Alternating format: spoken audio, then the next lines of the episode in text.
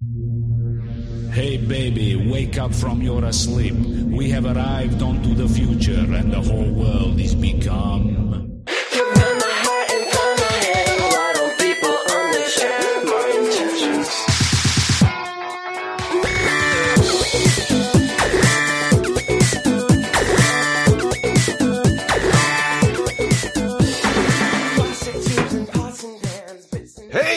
Welcome back, Get Fresh crew, to the hippest, swingingest, tip toppingest show about DC Comics. I'm America's sweetheart Eric Shea, And I am Jim Warner. and this is episode number 257 of the Weird Science DC Comics podcast. It is 257, and we don't have a lot of books tonight, Eric, but we got the tudes going, right? The attitudes. For what? The, the fun times. I don't know. Here we are. It's You got episode an attitude 257. problem, Jim. The official, unofficial podcast of Weird Science, DCComics.com. You can go over there and read all the reviews. You can also go over to Twitter at Weird Science DC. Talk to Eric. He's not there, but you can talk to All right. him. He'll he'll pretend just like you really do. You don't like to talk to people. You got a crippling social anxiety. You does. Uh, you can also email us if you want to talk to us and be on the show. No mail tonight, but it is Weird Science DC Comics at gmail.com. And I know that Eric's like, why is he saying this? This is this is the best. But we also have a Patreon account where if you go over to patreon.com slash weird science, you can support us for this podcast, the Marvel podcast, if you listen to that as well, and get many, many, many more shows. One of the big ones is the weekly spotlight, where the badasses of the Get Fresh beep, they pick two books, and this past week they picked Batman number 84, the penultimate issue of Tom King's run, and also Deathstroke number 50, the finale of Oh, what a finale. run. Oh, it was. And you'll see by the end, it'll be mentioned again later by one Eric Shea, possibly at the end of the podcast, possibly Good. in his book of the week. There's a spoiler for right. you. But is it a spoiler? Because if they're not on the page, they wouldn't know anyway. So there you go. But we talk about the Patreon, and that always leads us to a group of people that you all know and we love. And they are the badasses of the Get Fresh crew and the Patreon deal. Here they are. Here we go, Eric. You ready? Oh, I've You ready? ready. I, I have a lot of practice with this. I'm ready.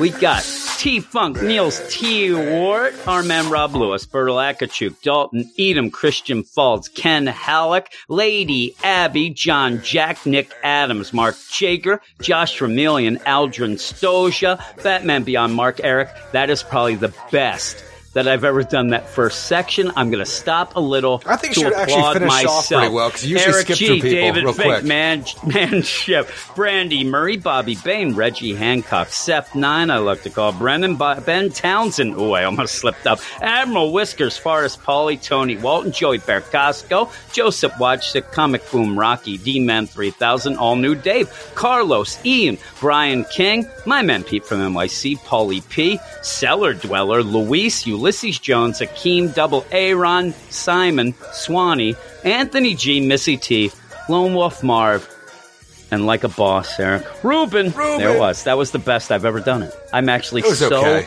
happy with myself that I wish that I would have thought ahead and I would have had the applause to have. Just Well, you think didn't of expect all to actually do anything good thing. here. Well, I wouldn't have. Thank you.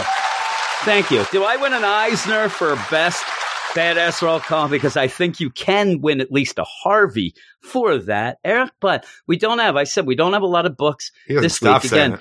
if you want to end up, you know, getting some more stuff, some big books like the Deathstrokes and the Batmans, you go over to the Patreon. But we're just going to go off right now to the books. Now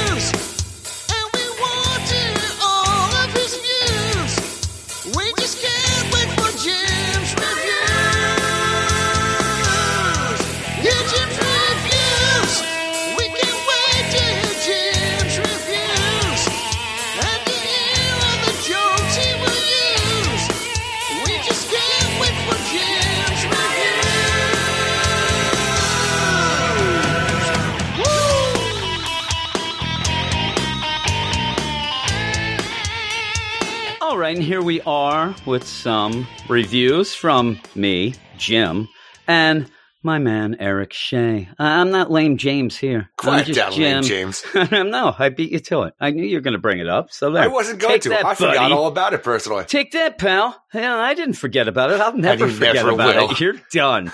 Uh, yes, but we're going to be talking a few books tonight. When I say that, I mean a few books, Eric. There, there's not a lot coming out. I don't know why. Take these books, please. I don't know why I hit the rim shot right away, but yet I do know why I hit the rim shot. We have a couple books tonight, not a lot released this week, or at least a lot that Eric Shea is willing to deal with. So, so we'll be talking some, but it's going to hit us in the in the butt cheeks in a couple weeks. The next couple weeks, we, we're going to be hit hard in them butt cheeks. I mean, really, this this episode's like a number one. Later on, we're going to have a couple number twos, if you know what I'm saying. I don't there, know buddy boy.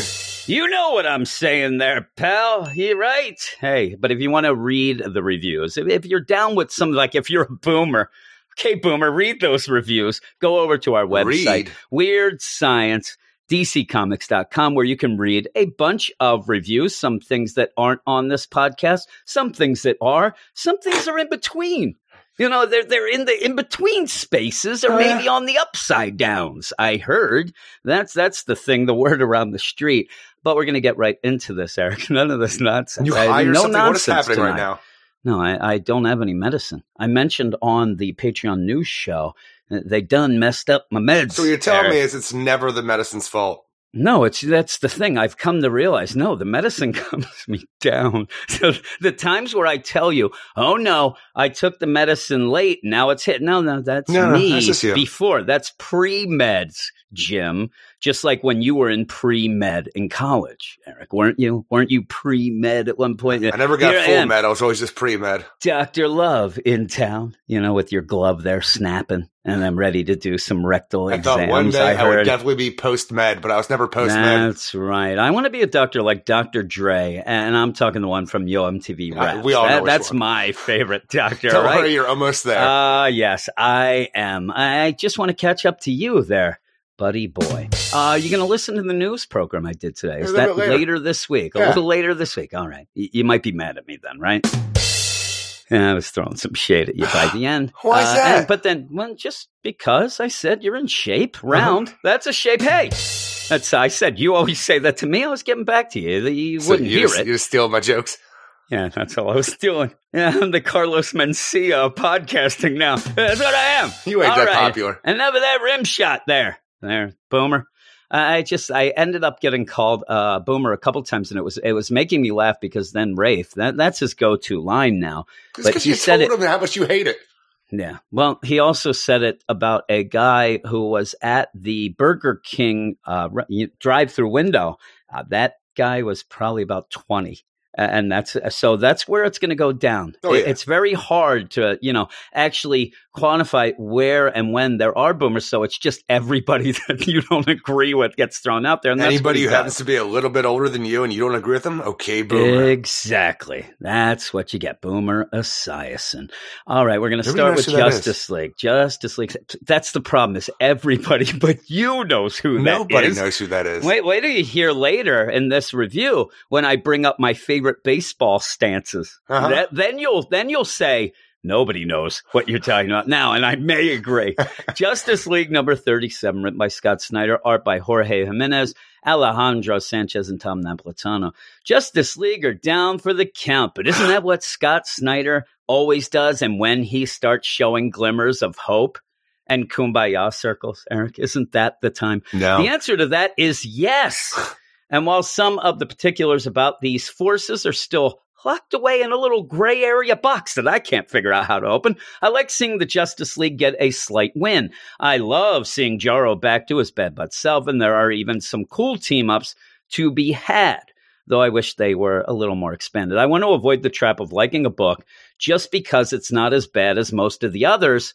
And I I like this book a little because it's not as bad as most of the others. You know, Eric, the thing I, is, I'm I having a problem. with you on that because I was getting a little concerned because the whole idea that we have this whole like you know let's hold hands each other and then like we're going to Yeah. try to make a connection with the totalities. If we believe hard enough, kind of like moment that we had, and you're like, yeah, I don't want any but for where it went though, eventually for all the wraparound, it was the anti Snyder, or actually, I'm sorry, we're getting to the conclusion of the Snyder, where it's every issue you have with one of these things, you have the Justice League constantly looking like they're going to win, just Yeah. for the rug to be pulled out underneath them, and then the fail totally. Like every time you think there's going to have a leg up on something, they get knocked down for their, And this happens to Lex this issue, which is kind of satisfying at the end of Yeah. the whole thing because like you're so used to our heroes getting screwed over. When it happens to Lex, I'm like, all right, I, I kind of like, like, this. Now, again, in my review on the site, I said I don't necessarily know exactly what happened at the end. I, I don't know that cliffhanger when they come back.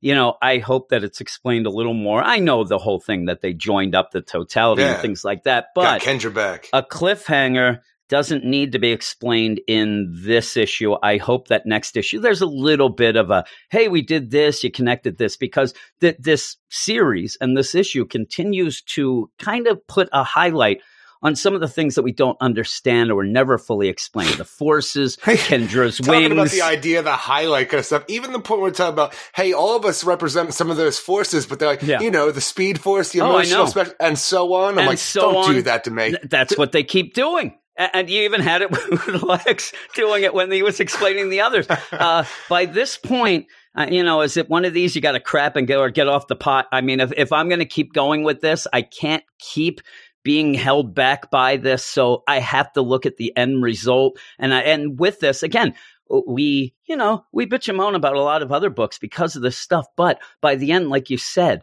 I, I like where we get and we actually have some hope. We have, you know, something that I can grab onto and say our heroes out of all the books in the DCU. And finally somebody's They're getting a win. It's not even just Scott They're Snyder. it, it's Jim. everyone. They're doing it, Ronnie. And so while this is going on, uh, that's kind of the thing. And I have to remind everybody by the end of this review, when we do have scores, our scores are usually based on a gut feeling. And yes, that's not as technical as say some other But my people gut's that full of crap. Oh, and my gut's full of, you know, I don't know, Burger King. And so when you, which you just said, crap, uh, when you end up, some, some sites have, you know, okay, you have to break it down. The lettering gets two points and you get the inker gets this, the layout gets that, you know, the editor gets that, and it, it gets convoluted. You get stuck under that. I actually like to close the issue and I say, Jimmy boy, what did you think Are about that? Are you trying that? to justify yourself already? No, I'm trying to explain to Ah. everybody why how we we do things. That is why sometimes we don't like one issue and we like another, even within a series, even though they'll have the same problems. Is what's going on? No, my score. I didn't give it a ten. What do you think I am? A hack? Don't answer that, uh, Eric.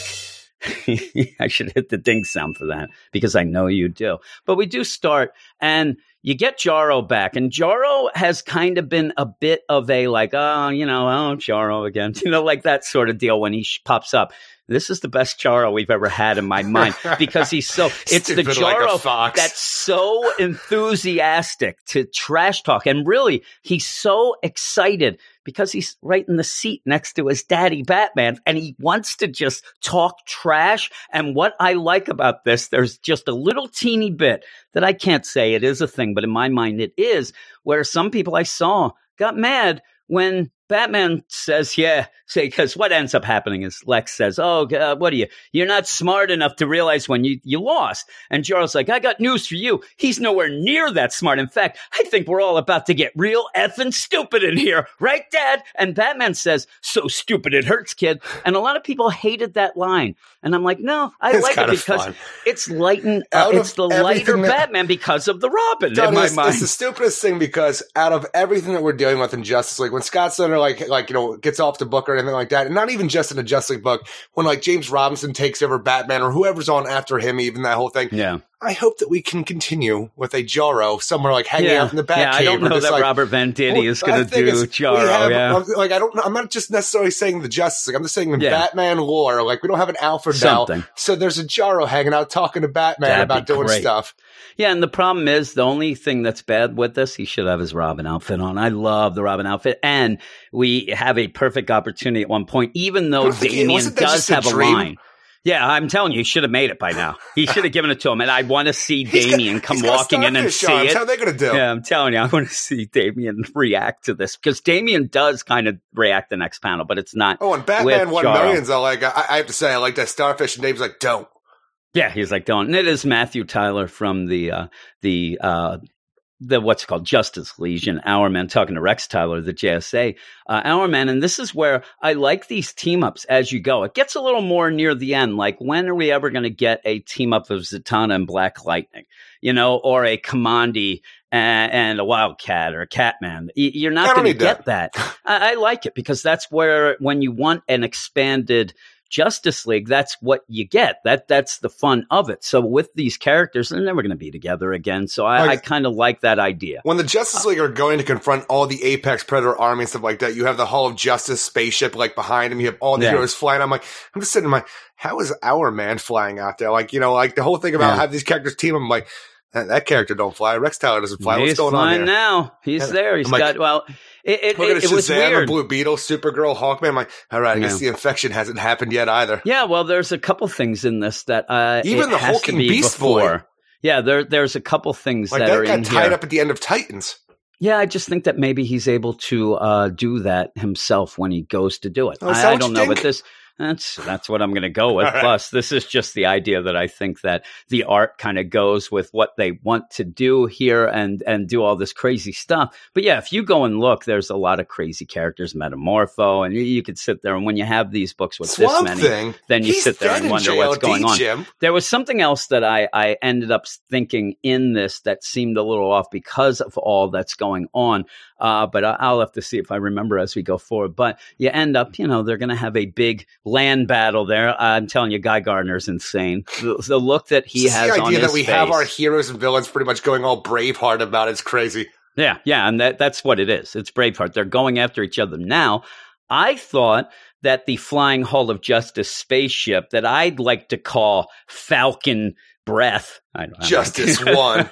Justice Three. Uh, I thought that it was going to, you know, it is shooting some miss. I don't know. It's shooting some things, but it's not doing much except for we're just going to hover up here so that we can do our thing because you end up having the Kumbaya circle. They've gotten a bunch of the characters, you know, select characters that they claim have a connection, have some of these forces. Like you said, they're just kind Even of the thrown idea, out there. I'm telling you, we oh we have the emotional spectrum. Like you got Alan Scott there. He, his ring is different than the Green yeah, Lantern which we already spelled that What are you out doing? before, so that doesn't make sense. So it does have some problems.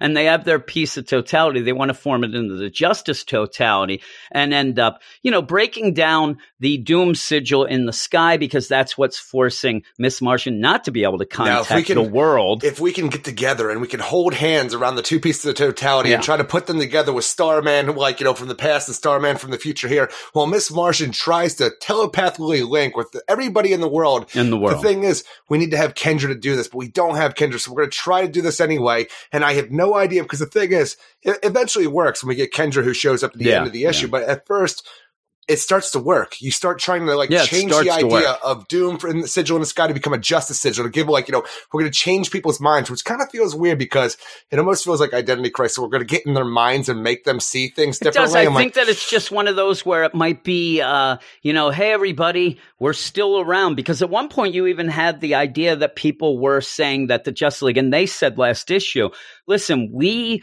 wanted to do this ourselves. That's how we always do it. It's Yeah. the wrong way. We say, you know, the people, you stand back there, don't worry about us, we'll save you. And then they said, you know what, maybe this is one of those that we have to get them involved. We have to get them. And I think this might be, and I wish that Kendra, you'd saw, uh, if you had seen a thought bubble or something, because I think she's just like, hey, everybody, it's, you know, the Justice League, we're still here for you. We're going to help. Th- this isn't the way it should be. And maybe it's the hope of that and the okay well that's cool. I have some you know that sounds good and that's what's swaying it. I'd hate to think it's like boom in the thing because that's how you ended up having you know the problems with Lex going around and you know mind controlling people and trying to force the issue and making kind of cheating throughout this whole thing anyway. But I do hope that it is her just saying, "Hey, we're here still. We're trying to fight back. If you want to be with us." you know, here we are. Well, I'm just saying, as soon as Kendra shows up to get, give the connection with whatever, however her wing powers worked with the totality there, as soon as she shows up, it immediately becomes a justice sigil in the sky. I'm like, Yeah, that yeah. was pretty quick, you know, for what Yeah. you were trying to do here to try to convey, like, you know, convince people that the heroes yeah, are on it, the up and up. it's weird too. It even is a little quick to even try to, you know, do the mind swipe. I guess, Yeah. but I guess if you're just going to mind swipe But even the whole everybody thing, and when they initially them, go to go do this and it doesn't work, for some reason, there's this progression here I cannot follow. You just see people just going around looking up at this decision, just going about their everyday lives. But then all of a sudden, there's an explosion. They get sh- shooken up, uh, like for breaking their concentration or whatever. And I'm like, I don't know what happened right yeah, I there. think that just Lex shot them. okay, he even said we that he have was is about a gigantic explosion, but you don't Yeah. see what it's hitting. You just see a boom. I'm like. Yeah, I thought that. Uh, you know, he was did uh, you, Lex did you ended not up hold shooting. hands hard enough? No, they didn't. Uh, the thing that I thought didn't play out well, actually, uh, is the art here, where I wish that you got a little more of a transparent uh, Doom sigil. It, it only looks like it might be fall. I, it doesn't even look like it's fading that much. And they're like, "We're we're starting to win. It's fading." I'm like, "It doesn't look like it's fading." Everybody's looking up in the sky, and uh, you know they're watching on TV. I can I can feel a way through the, and they're getting a hold of people. And then I think that he ends up shooting them. They get hit, and then the disco ball comes apart. When the disco ball comes apart, the party's over at the Studio 54, Eric, and that's what happens. They end up like, "Oh no, what happened? We were so close." They don't even say like, "Let's try again." It's like, "Yeah, we need Yeah. Kendra, we need Kendra and Shane. It ain't Well, working the without thing them." is because of that whole idea, they were doing it, but, but now that Yeah. we have stopped this whole thing, for some reason, they are cut off now. Like Mar- Miss Martian Yeah. cannot reach anybody because of the Doom Sigil is back to full strength. I'm like, all right, that was weird. Well, like, I, I get why time. she can't. They couldn't, though. Uh, they still should be able to try again. She couldn't get through before because the Doom Sigil kept them from getting through. That makes sense for her, not them, though. They could just join hands again and try to get this Justice Sigil again. I guess they're just like, eh, it's but in order for that it. to It happen, she has to go and be able to reach out to the people. No, I'm saying they're doing the justice thing together so that it, it it gets the doom sigil down so that she can contact the people. The end result is to get the people involved Uh-huh. so that they can get the doom sigil in the sky. It's all the same. It kind of goes with each other.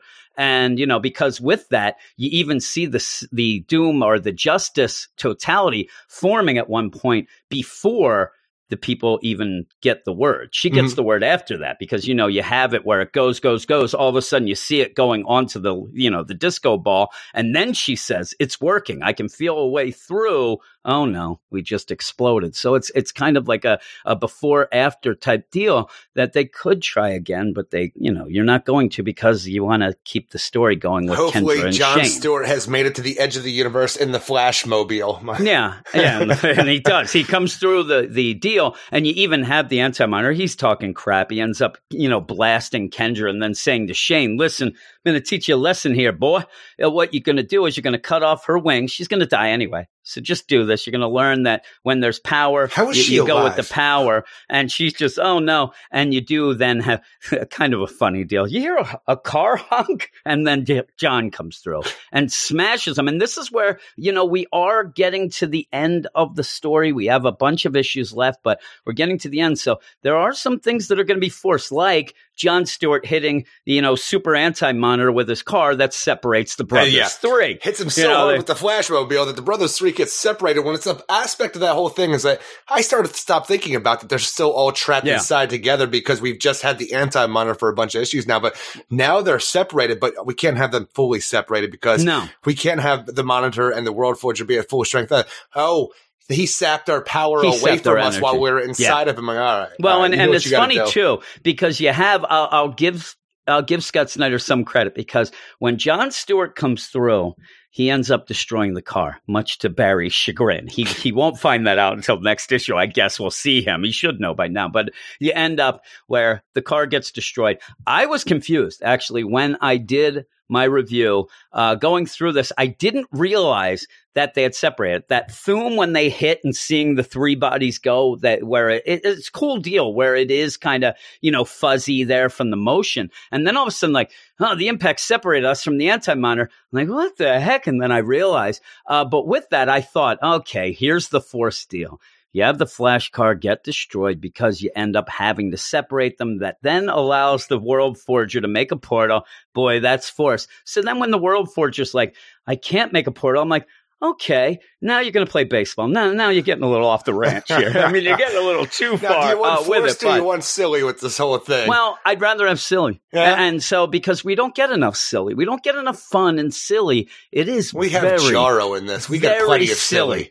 But I like the idea that in a series that's been very dark, a series where we haven't had the Justice League or our heroes win at all in it seems like years. It really does. Where in an issue that they are going to have a little fun and get a little silly. I, I actually don't mind that. At least I can have a smile on my face uh, when it goes on because the World Forger, he can't make a portal. He says, you know, usually I strike my hammer and through creation I make a portal, but I can't even lift this thing, even though he does then to use it as a baseball I bat, just but don't that's know fine. why that the like uh, Mobius, the anti-monitor, when he is separated from his brothers, why he reverts back to this new Fifty Two look to himself Yeah. instead of actually having the classic anti-monitor look. I yeah, thought like, the I whole aspect the of this was classic deal was supposed back. to be. Yeah, I guess that that's the combine, you know, the combination deal. I don't know, but while this is going on, Perpetua, their mother, is off destroying Earth forty four, and uh, I was all upset because that is the Metal League Sure uh.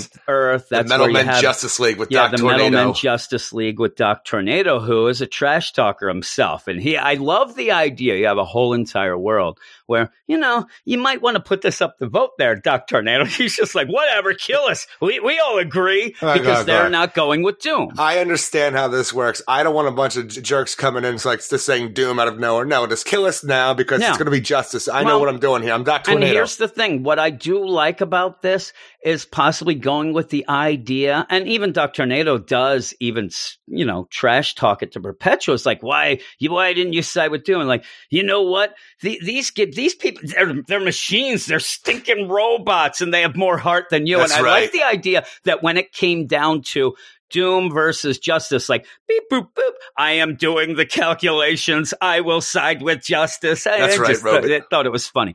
All right, robots, we'll do that. But he says they have Metal heart. assemble. I love it too. It's like they're all fighting. You see them fighting apex predators there in the background, and I just want them to be like, they're stinking robots. I don't even like them. They're I just robots. like to imagine though, like just thinking about the multiverse and just thinking about Scott Snyder sitting down to write this kind of thing. Because you have, you know, the 52 Earths in the multiverse, Yeah. and I'm thinking, what is it in about like the Gotham by Gaslight and the Metal League Earth that makes them the best of the best as far as you know justice and hope is concerned? Because Yeah. they're the ones that got taken out by Perpetua because they wouldn't That's go the only like thing I thought that maybe it's like a calculation thing.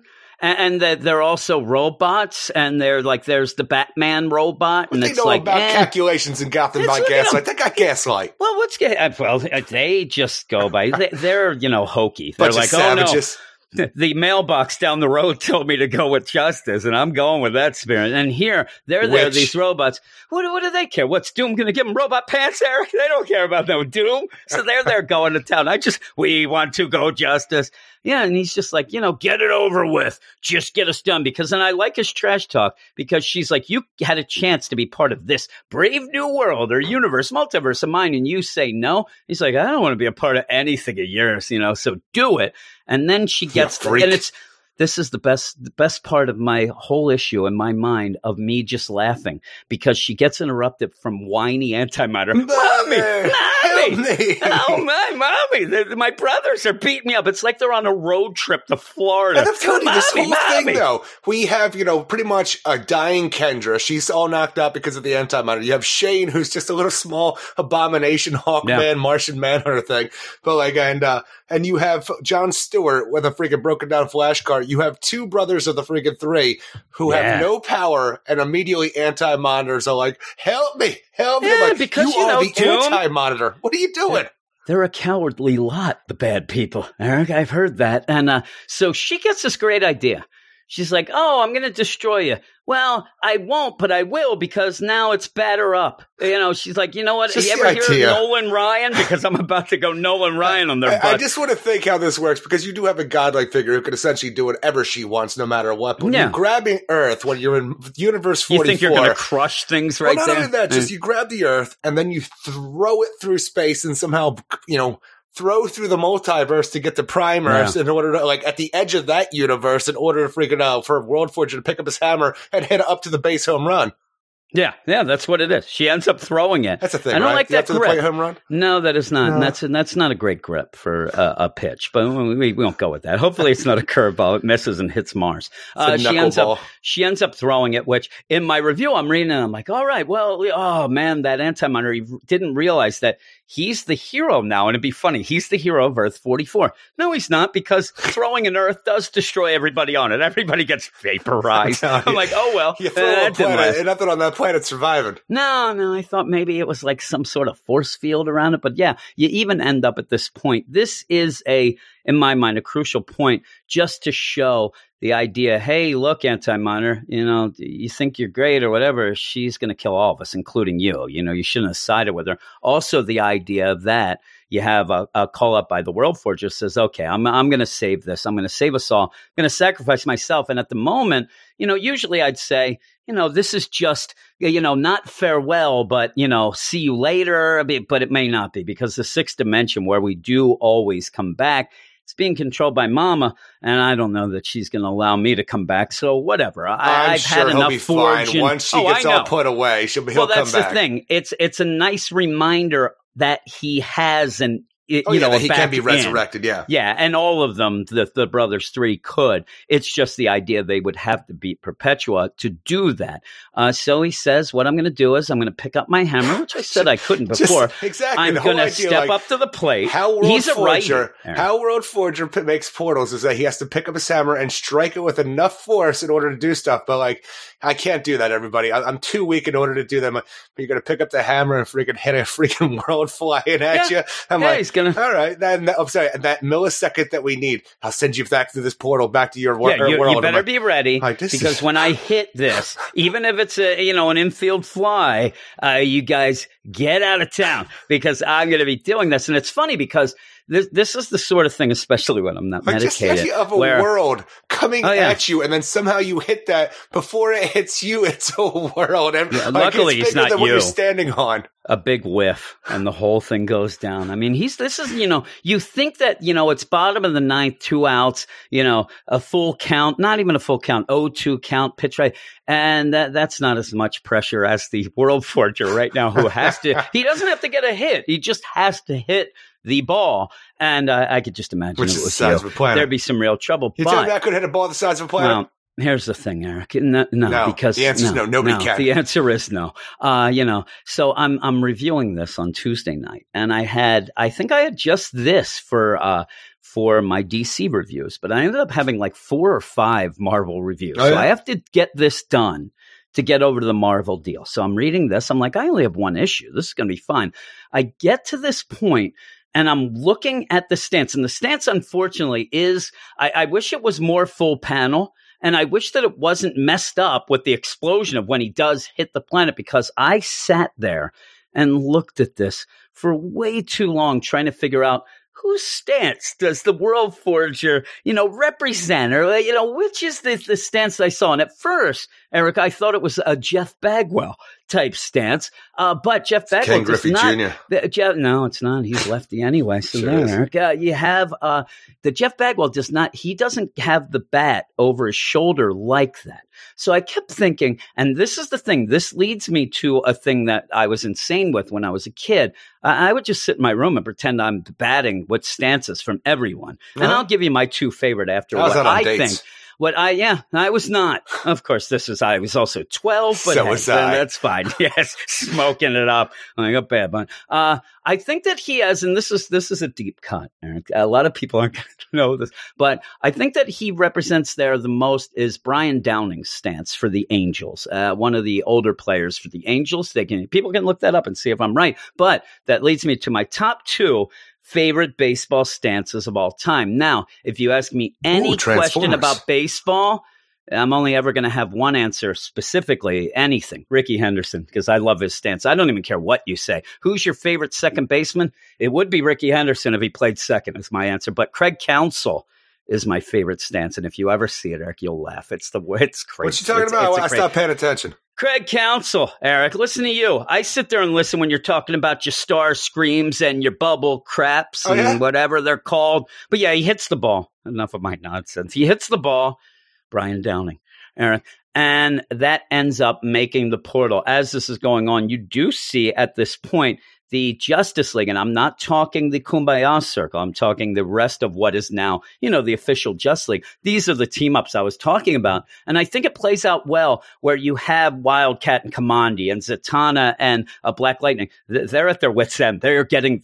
They're getting destroyed, and they they are going to lose again, like we always do. And I'm like, really? Like through all of this, you're going to end this issue with them just getting beat up, Well, that's whatever. the thing is that's not even the bad part in this because at least here when they are fighting an apex predator army, at least Yeah. it looks like all is still doomed. Like they don't have any like idea that they are going to win no matter what. Well, that's So, what I'm saying. This is me like, saying I don't all see it either. Fine. And I'm was- saying though, yeah. usually what happens though is like, all right, everybody, we're going to about to win. We're going to make everything work out first, and then the rugs pulled out. Like, oh no. Well, That's true. But even to me, the idea of them teaming up like this, uh, it's like that is the big, like, oh, all right, they're teaming up. Oh, no, they're dead. But they're going, Kamandi has got a sword and a gun and he's going freaking hog on these things. And I don't know if that's, That's what you fine. do for justice, but that's fine. Yeah. You have They're Wildcat. He's predators, just same slugging people. it away. He's slugging it like, like he's Flash from Meatballs 2, boxing it up, Eric. And Where's yeah. the alien?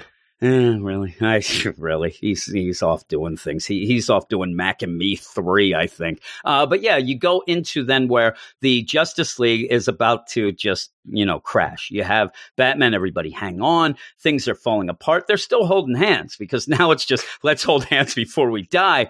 And they end up you know everybody come on reach out one last time. And then, but boom, they get hit. Well, uh, just the idea, this whole thing, when you have like, you know, they're down and out and Luthor is coming down, it's like, all right. yeah. Oh yeah. He's over. gonna now. Finally, it's finally over. And then he, as he walks out trying to make his great stance of like, you know, victory as he walks there and sees that teleportation beam come down to that and realize he is messed Yeah. up so bad. And not even that, all he has done is walked from his ship over to theirs and you already have Perpetua when the, the Doom sigil Yeah, goes out in the sky and and the Justice yeah. sigil goes up like, what did you do? I'm like, Boom. I just walked. What do you want from me? I didn't do anything. I was is funny. winning. Perpetua is like, Flex, what did you do? He's like, I don't know. Just I got out of my ship. I mean, I'm talking trash, but whatever. I'm here. Uh, yeah, and it is that you know you ended up having Kendra and maybe Shane because again, anytime they have this big deal. I guess they don't want Shane, and this is where it gets to me, where it's like that behind the scenes Shane deal. didn't make it in the portal Well, in my did- mind. He was I'm left out you. there on the edge of the universe. We thought this before, but the, the problem is, I think that when you end up having the thing like, okay, I got to draw this, and I want to, I want to sign it. You know, ten years from now at a convention, you don't want to keep having to explain to people who Shane is. You know, who's that little monstrosity? That's Shane. You know, so I think he's not there again. It, it, he never gets any credit, even though they said you had to have him there to to be included with you know everything going on and changing the justice sigil and stuff. Yeah, we've had it before. It just makes me laugh. You Go have back to the Barry. Barry ends Shane. up. I hope my car's okay. No, no, it's not. It's not Barry. And don't No. worry, that car's nonsense. It's I- I- complete. I it's a complete Spider Mobile ripoff. So stop it. I can't tell you that I understand the whole idea of No, you know, powering up Hawkgirl's wings, combining the totality and all these things to the point where we then infuse our heroes with the seven like positive forces of the universe kind of thing. So, but when they're standing there at the end and they're all kind of glowing with their like Yeah. you know through their armor and different parts of their their own personal sigils, I'm like, all right, that looks really cool. You did really Yeah, hype me up for the next issue.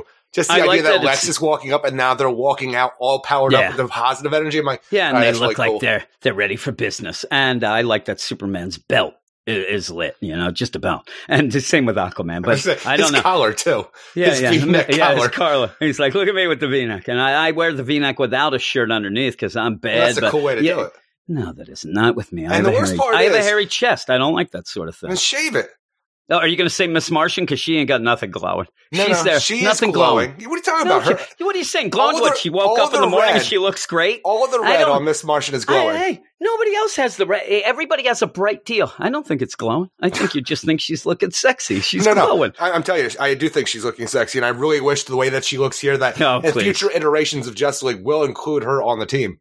Yeah, yeah, I, I do too. Uh, because yeah, she kind of just kind of eased her way in with this. Um, but the idea that she couldn't get the job done that you needed Kendra and Shane to do, she didn't make the cut. She's done. Out you go, Miss Martian. Well, Shane's definitely here. not going to be on that well, team. and the, the one thing about this is too, as you go through, you have to keep remembering too, like when are we going to get, you know, uh, Martian Manhunter back? Because you did have Lex hearing that when they ended up putting Well, the other bit of the Lex Legion first. of Doom in the tubes. That I'm surprised that you didn't get more of that here, even as Lex was talking trash to the Justice League, having it surface, you know, more and more. And the other thing that kind of gets me a little down just you don't get the sense that Lex is powered up the way that we saw from those forces before when they Right. did put them in tubes. Because he's not didn't really glowing get- enough. No, I thought that he'd come out like it would be he's one of them big guys in the you know the Lord of the Rings movie where they come out and he hits something and like eighty million people fly up and stuff. He's just sitting in a ship. Like a Super Saiyan? Yeah, yeah, yeah. I, I don't know what you're talking about. Super Sands? Is that what you said? What are you at the beach? Is that? I know what you're saying, so people don't say I'm garbage, though I really don't. Uh, I just want to avoid people thinking I'm garbage. Uh, but yeah, at the end though, it, it did end up pretty cool. I, I mean, pretty cool there, man. Uh, pretty, cool, way, to read keep up your pants. Pretty way to keep up your pants there with those those belts that glow. Uh, but I like it. I liked having the Justice League finally get a win towards doing something now. But yeah, you, you get the idea. Perpetua is like, hey, Lex, what happened? I don't know. I came out and crap was different. I know it started glowing. And you get the idea. This is her saying, laughing so hard when Yeah. Perpetua immediately came. What did you do? Like, I Yeah. didn't do anything. it's like, I, I didn't do anything. And I think that this is where she's like, okay. That's the problem. You never I'm do, Lex. you yeah, never do anything. If I need to do something, I need to do it myself. And I think that she's coming. Plus, uh, at the very end, when she says, What have you let them do? I like that kind of younger, uh, kind of goth looking Perpetua, that head there. It's like, all right. She looks like she's like a, a pissed off teen that wants to get back at her dad there, right? She's there and I like it. Uh, but here we How go. much I like do you the- like it? not I'm like it more than that other hag that that she is. So and then destroying worlds. She's just right there. She just wants to listen to a couple albums by the Smiths and maybe go to Hot Topics. Eric. That's Pretty all cool she way needs. for you to end your day in my mind. Damn right she does. She's like, I can't destroy Earth. That's where Hot Topics is from, and I know that Eric loves Hot Topics. Uh, but yeah, it ends with them coming out. So let's see how this pins, transitions into the next. Get some pins, maybe some, some band t-shirts. Yeah. Yeah, yeah, I got a couple T-shirts from there. Uh, I'm telling you, I, I didn't mind this. This the store scared me when I first saw it. I, I go by and and this is you have to realize that you know I'm waiting for somebody to say okay, boomer. But uh, Uh-huh. well, I would No, go in at ourselves. this point uh, when it first opened, and I was just a you, know were- younger I'm fella. you were like when it opened, you were freaking a teenager or No, in your early twenties. Well, no, I was I was like a, a early teenager because I remember the first time I went in, I, I wasn't driving. I don't think, Okay. and uh, so that means I was 28, Yeah. 30. No, I'd go in and I'm like, oh, this is cool. I see some Led Zeppelin T-shirts and even like some Cure, so I can just pass that by, and then you know go and see these things. And I thought to myself like, oh my, this this is like Spencer's Gifts without all the games with the penises and stuff. That's what I thought it Fake was. Poop. Yeah, I'm like, I don't need the fake poop and the penis games. I like this. So I'm looking at it. And then I looked, and there was a dude there that, that was just like completely, he was the illustrated man. I saw him and this girl that ended up having like a nail through her nose. I'm like, this is not for me. I got scared and ran. like, I'm not, I could not possibly talk to these people, though Somehow you were a all in square all, already. The nail through the nose type deal and all that that is a hundred percent my deal i love that i just never had the balls to do it myself is The what i nail wanted through the nose Yeah. is your deal. that's my I deal thought I knew you. I like that sort of alt look and that sort of uh, stuff like that It's it really alt intrigues it alt. me it's all to me I ended up going there. I had Let's go my like, your I had my Braggin' Dragon shirt on, and maybe some. If I was cool at that day, I might have had some cargo shorts on. I don't think I was cool that day. I probably had my gray cords on, walking around with my You so brown trash shoes. on those gray cords. I'm sure they looked really They sharp on you, worst. champ. No, you know why? yeah, did you wear a lot of cords? No. You're a corduroy guy. There, there's a real big difference, and anybody who wore the cords like me uh, would know there's a big, big difference of a deep cord and a not. The deep cord, you know, is cool. Then it looks like when you have the like real lame cords, all you got is shiny silver pants on you. You look like a fool. Space is what happens. I had a pair of brown cords in college, and I don't know if you'll believe this, Eric, because it's way, way over the you know what I usually do. I wore those every day of the week, Eric. Uh-huh. Oh my! It, it really cut down on my you know my laundry Yeah. Bill. It really did. It, it kind of made me not very And your dating bills. Yeah, really. I didn't have to pay for any dates. Uh, you're, you're talking about the fruit, right? Yeah. All right, but yeah, this ends, and I'll, I'll Because tell we're you only talking right about away. good dates, no bad dates. That's true. Bad dates. That's when monkeys die. Uh, I actually even like the art in this issue, and I. I am not a Jorge Jimenez fan. I'm one of the few that don't really like his art. I, I do like it here. I, I did like it. Some of the things got a little teeny bit confusing, the progressions of panels, but going and looking at it again, that may have just been me being a dummy. So uh, I'll your give eyes are going. that's true. I have problems with my contacts. I don't know these daily wears. They're they're conking out on me after three months of wear, and that's bullcrap, Eric. That that is something that should be looked Look, into. you could you could extend this whole daily wear thing to a year if you just took them out when you went to sleep. Yeah, I don't need to do that. That's too much work. That is Uh-huh. way too. I was at work on Friday, and I ended up having a problem. I had to take my contact out, blinking away, red. Oh, it was the worst. Ah, yes. But overall, I'm going to give it an eight out of ten because of how we end. I know that that may be high to some people, but Sorry, I'm going to go with it. here. I'm going to justify it because everybody wants to, you know, crap on everything, but I got to like something. And I That's did cool, like this. man. I like, no, it isn't. No, you know, people, I don't like people, you know, yelling at me. But yeah, eight out of 10. What would you give it? I'd give it a seven point five out See, of ten. there you go. Just trying to make it so that I. No, no, that's the thing. That's Is, there's a lot of Seven silliness to this. said? yeah, Okay, seven that's five. okay. There's, there's a lot of fine. silliness to this issue, but overall, I could overlook it for the feeling I had by the end because I've been kind of down on this series because I think it's just getting a little too convoluted, going on a little too long for no real progression for what we're dealing with. But here I got that sense of hope by the end. I'm like, oh man, he's doing it. We're actually leading towards something that I'm really interested in. Yeah, the, the force is unexplained. Freaking World Forge is hitting planets like a baseball. Yeah. Whatever, man. But and we're having Brian kumbaya Downing, circles. right? But if we can get beyond the kumbaya circles, I think we have a heck of a story here, and I want to see more. Well, and isn't it uh, kind of a funny thing that he did get a lot of crap, at least from the people we talked to, for the Kumbaya Circle? It didn't work. You know, Yeah. that's the thing that didn't work. So it's kind of a funny It did- and it like, worked at the twist end. and turn. Yeah, it did. It did. Story of continuity. That's what I say, Eric. And what is the next book? Our next book is Young Justice number 11, written by Brian Michael Bendis with art by John Timms, Gabe Eltaeb, and Wes Abbott.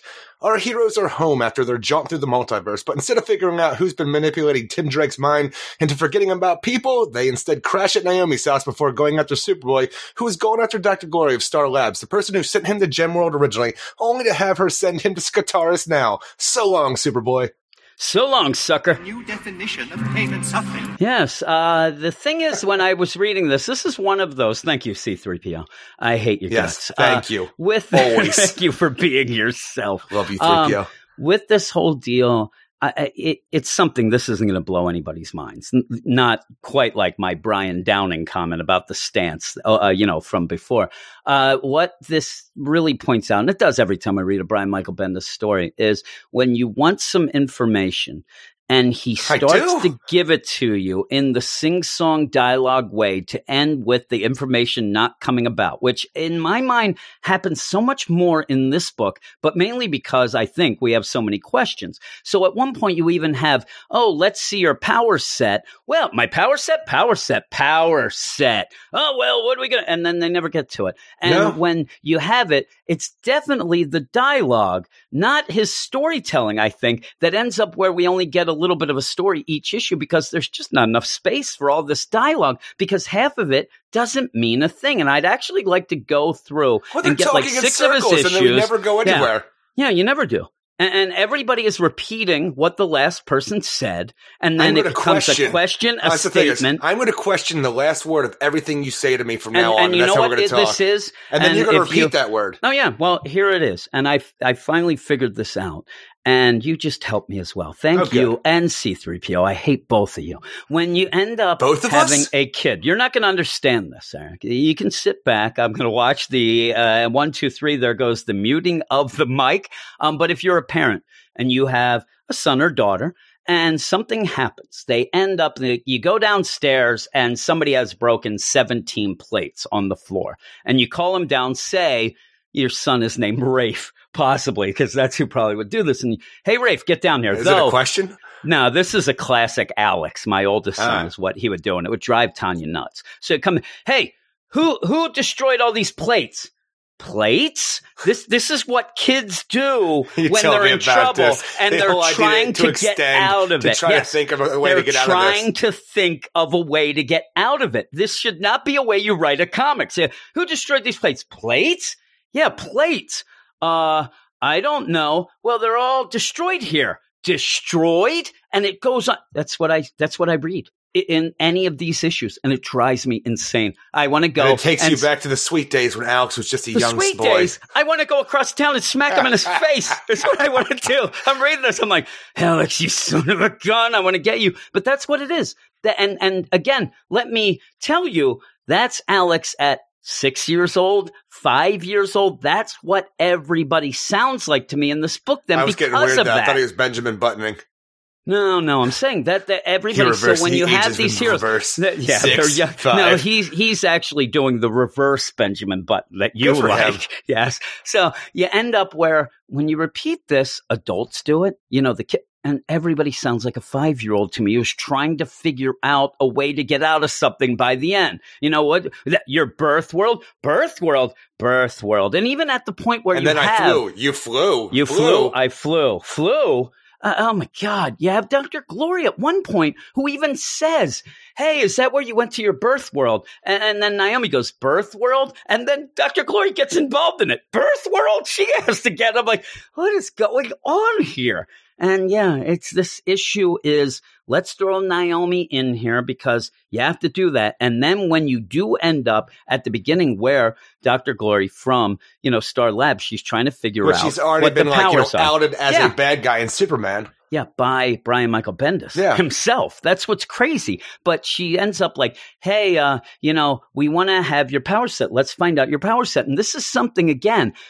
Just Yes, I want to remind everybody we had six issues of a Naomi miniseries. We never learned her Oh, we full her power two set. issues of Action Comics we had well. two in Action Comics. We never learned her full power set. We have Young Justice now it's 11. time, right? They're asking about the power set, but he's not going to do that because he's going to do that in Naomi season two. There's no way that he's going to waste like a them calling it collectible thing like that in something that isn't his full property.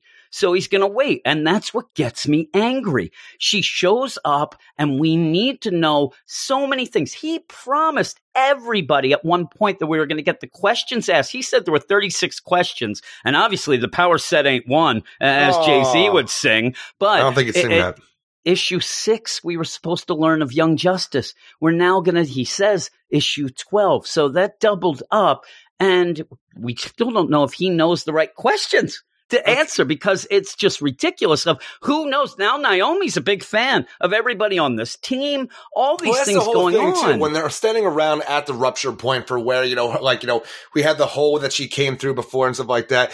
The Justice League will eventually, I mean, the Young Justice will come through the same rupture for some reason, not for like, even though they're coming from Earth 3 and not her Yeah. Earth. But the thing is, when they do, we're still dealing with a weird idea about what does people know because we had Impulse come out of the Speed Force after the Speed Force barrier was broken in Flash Yeah. number 50. And that's how he came out. But nobody talked about Bardal and yeah Impulse. nobody nobody knew nobody him. remembered it And we had the same thing where, you know, Tim Drake didn't remember Superboy for some reason, but Wonder Girl seemed to do. And there was this, we have this weird back and forth of things that we don't fully understand.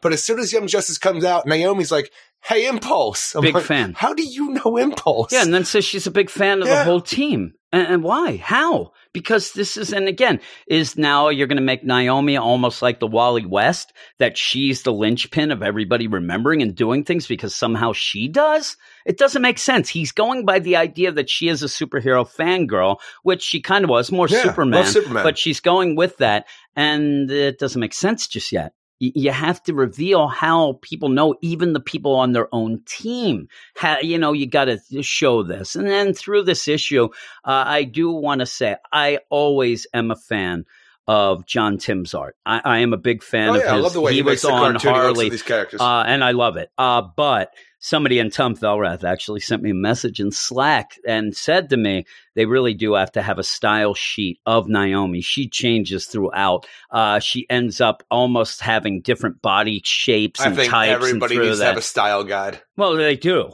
But uh, with a new character, especially like this, you, you need to, you know, hammer that down. At first, she looks great. She looks just like, but as it goes, it's like one of those where when they get her out of the uniform, it seems like it's kind of a thing that's, you know, i- it's hard for them. And the one point when you have Naomi go, what the hell? And turn around and they, oh, it's that skeleton lady. Didn't even look like her. Uh, but yes, so all of this is just. J- she does. It's like freaking Skeletor, jibber jabber, and the yakety yak that goes nowhere. That basically in this issue, when you sit back and think about it, by the end you're like, okay, that could have been told in four pages. Well, Some even of it's the whole okay. thing when she freaking, you know, Young Justice comes through, she thinks it's, you know, something coming out from Yeah. her home world. She powers up, and then because she powered up so much, and also because nobody knows anything about her power, she then passes out when she Yeah, realizes passes that, out. you know, it's, it's no threat. But she wakes up in the, in the nighttime, like two thirty in the morning, and she walks through her house for pages. Yeah. Where she's just looking Just to in the dark, like, Yeah. all right, I'm looking at my family photos. I'm, mom, dad, all right, they're not going to answer me. Uh, what's this? Oh, I have Superboy and Robin. They're they're, they're sleeping Yep. here, and then just like I'm going to walk outside, and like this goes on for pages. Finally, thankfully, Ginny Hex realizes like you know and talks to her it- that she's there. including that Ginny Hex is five pages. Now, again, uh, that's fine and dandy in a Naomi book. This is a Young Justice book. She has kind of jumped into this book, which she does allow these characters to just kind of take over the whole narrative of a book that jumps in, especially Naomi. Naomi is his character. He wants to push her as the next, you know, Miles or Riri. So she is given a wide berth of whatever she wants to do. And you end up just walking through just, hey, you know, wh- why do we need to see Connor sleeping on the couch? Then the next page, we see Tim Drake on the chair. And then we, uh, there's no Well, reason. even when we have this, we have Superboy and like Robin. They wake up eventually and go outside. They start like talking to Naomi, but what they're talking about. It's just stuff that they're doing that we already know. If you've read Yeah. Naomi season one and also, you know, the rest of Young Justice at this point, you're not Yeah. getting anything new. The only thing in the b- background is that apparently Tim is trying to get a hold of Steph through via yeah, text. he's trying to get a hold of Steph. and he she he can't get a hold of her. But this is going on in the background where they're just jibber jabbering about Yeah. nothing for more pages. no, here. But I, I- you all get to half through the Dr. issue, Glory, and Dr. Glory. that's where you the finally get sent this something. person to me. I'm like, yeah, Yeah. I know. Like the whole thing, I'm like, and then she tried to sneak off once we came out. I guess because she saw Superboy, and then Superboy's like, look, I got to go find her. I got to go do this alone, which obviously he's not going to do because they're going to go after him no matter what. Yeah, and also, Impulse. He ran off hours ago. Nobody knows where Impulse is, Yeah, so we can't don't know where they are. Like, Yeah. is it a thing where we didn't, we couldn't have a speedster for the next story too? So he just kind of ran off. He ran off. He ran off, or he was cat. Who knows? Because yeah, you have this whole thing, and like you said, you have a Tim Drake trying to, or Drake. You know, As he's he there. goes now, yeah. calls up, I don't like calls it. up Wheezy. He's like, "Are we going to go on tour or what?" Uh, you end up where he goes. You know, he's trying to get a hold of Steph, and and the weird thing about it is, it's the whole issue. Hey, Steph, and he's he's like me after a, a, a date gone wrong. Uh, you know, In now jail? you have the text version of that. No, I, I Oh. avoided that. I I watch my steps a little, but yeah, it's like, hey, I know you when sorry, that wrong. date didn't go well. Uh, two seconds later, uh, hey, are you there? Because he keeps getting, she's not responding until he gets distracted, and then she responds as if she's in dire need.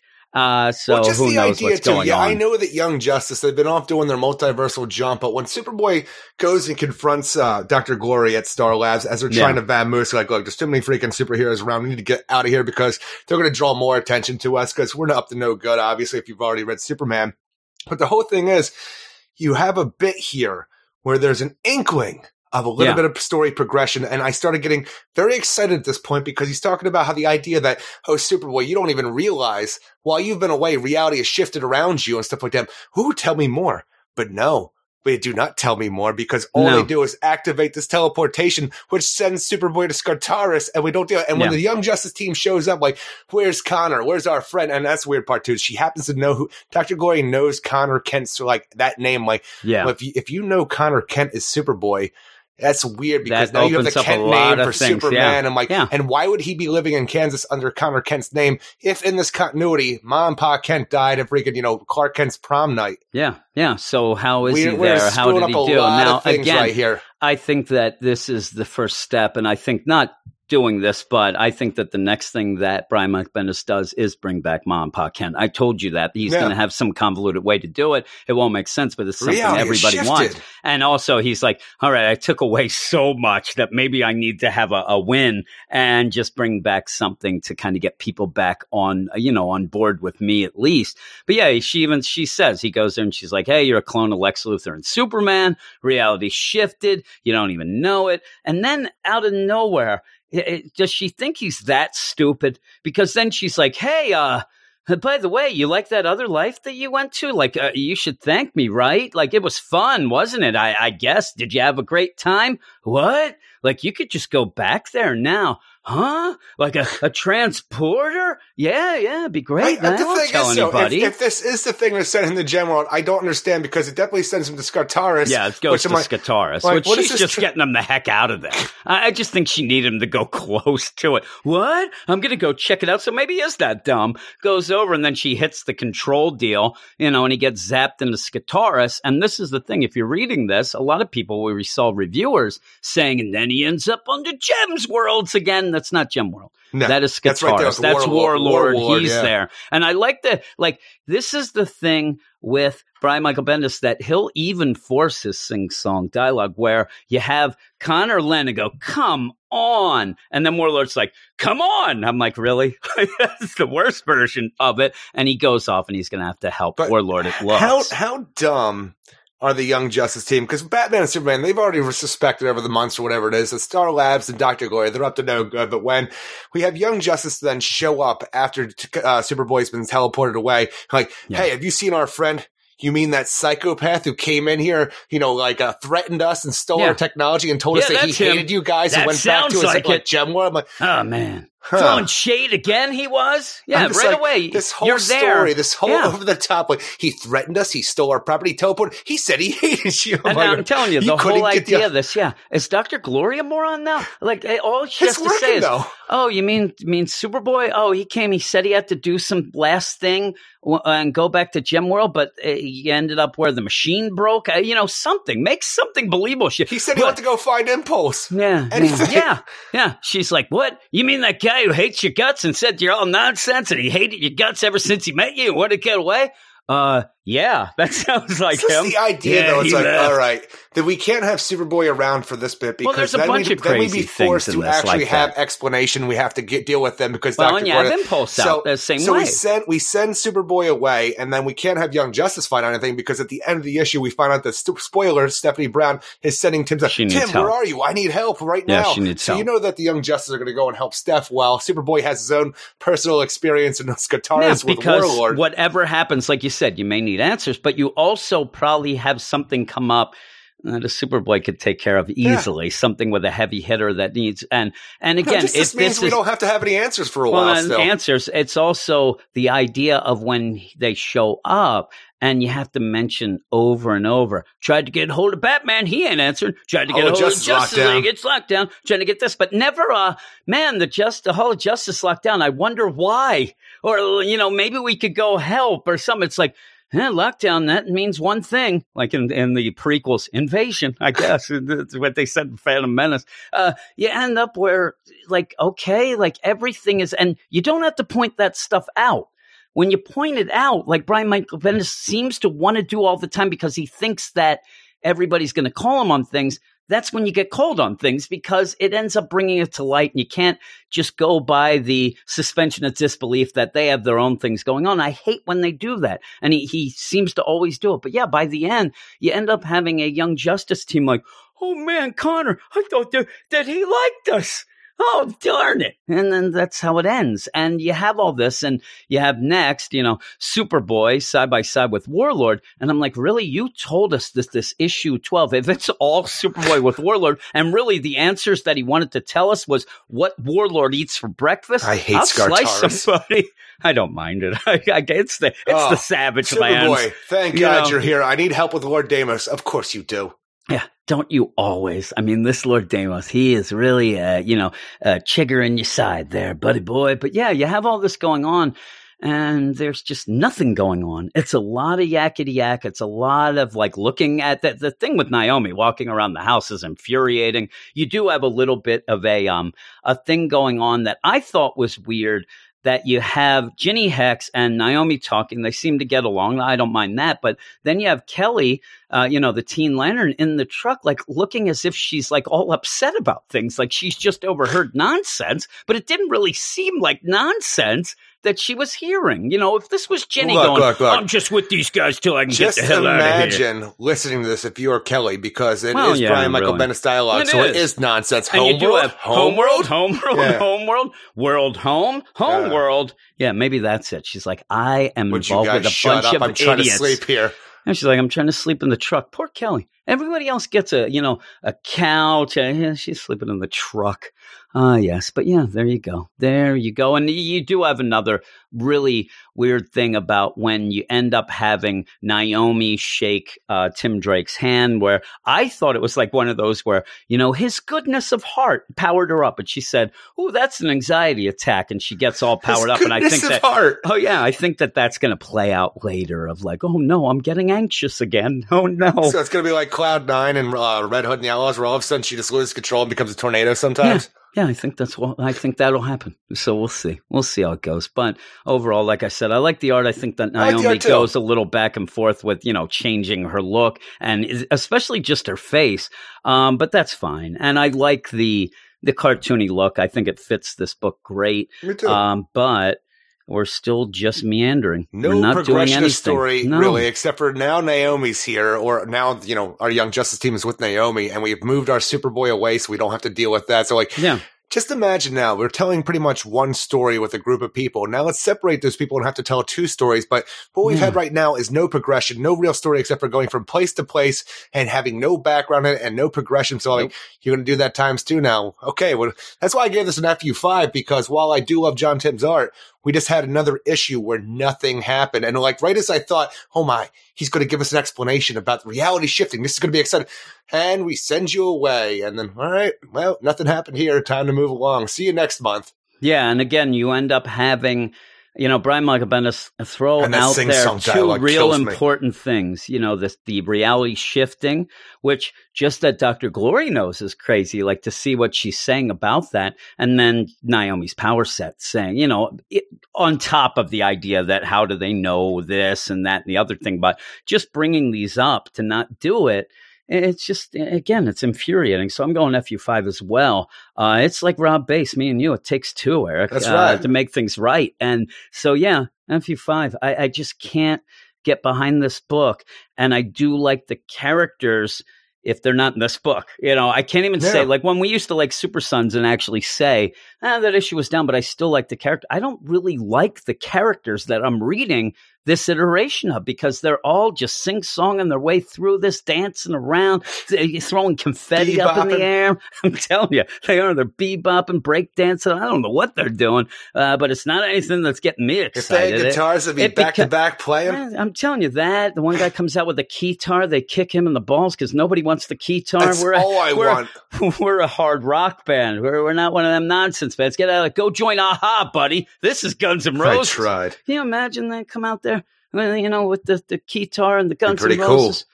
Izzy would have a fit, Eric. He wouldn't go with that. I'm telling you, Duff, he might. He might be like a cool, cool way to, cool way to play your keyboards there. Right. But you're not going to go with that crap on that stage. Axl, oh my, I don't even know what he'd do. And this is the in shape Axl running around with a Raiders shirt on and that stupid boom mic running around up and down, yelling and screaming, singing, you know, live and let die, Eric. So there. But we're going to go off now. You know what we're going to go off to, Eric?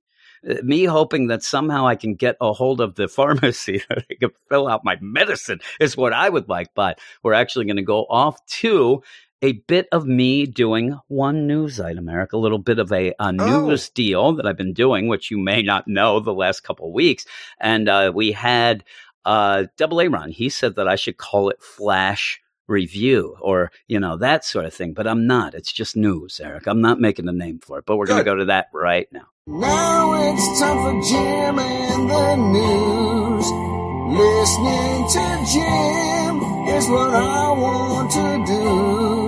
He's talking solicits and very uncovers before all the meat and the cheese that's from under. And now it's time for Jim and the news. And now it's time for Jim and the news. And now it's time for Jim and the news. Ah, yes, it's time for a news flash. Nah, that's for Double A Ron. He he wanted the news flash, and this is a little bit of a one news story news segment.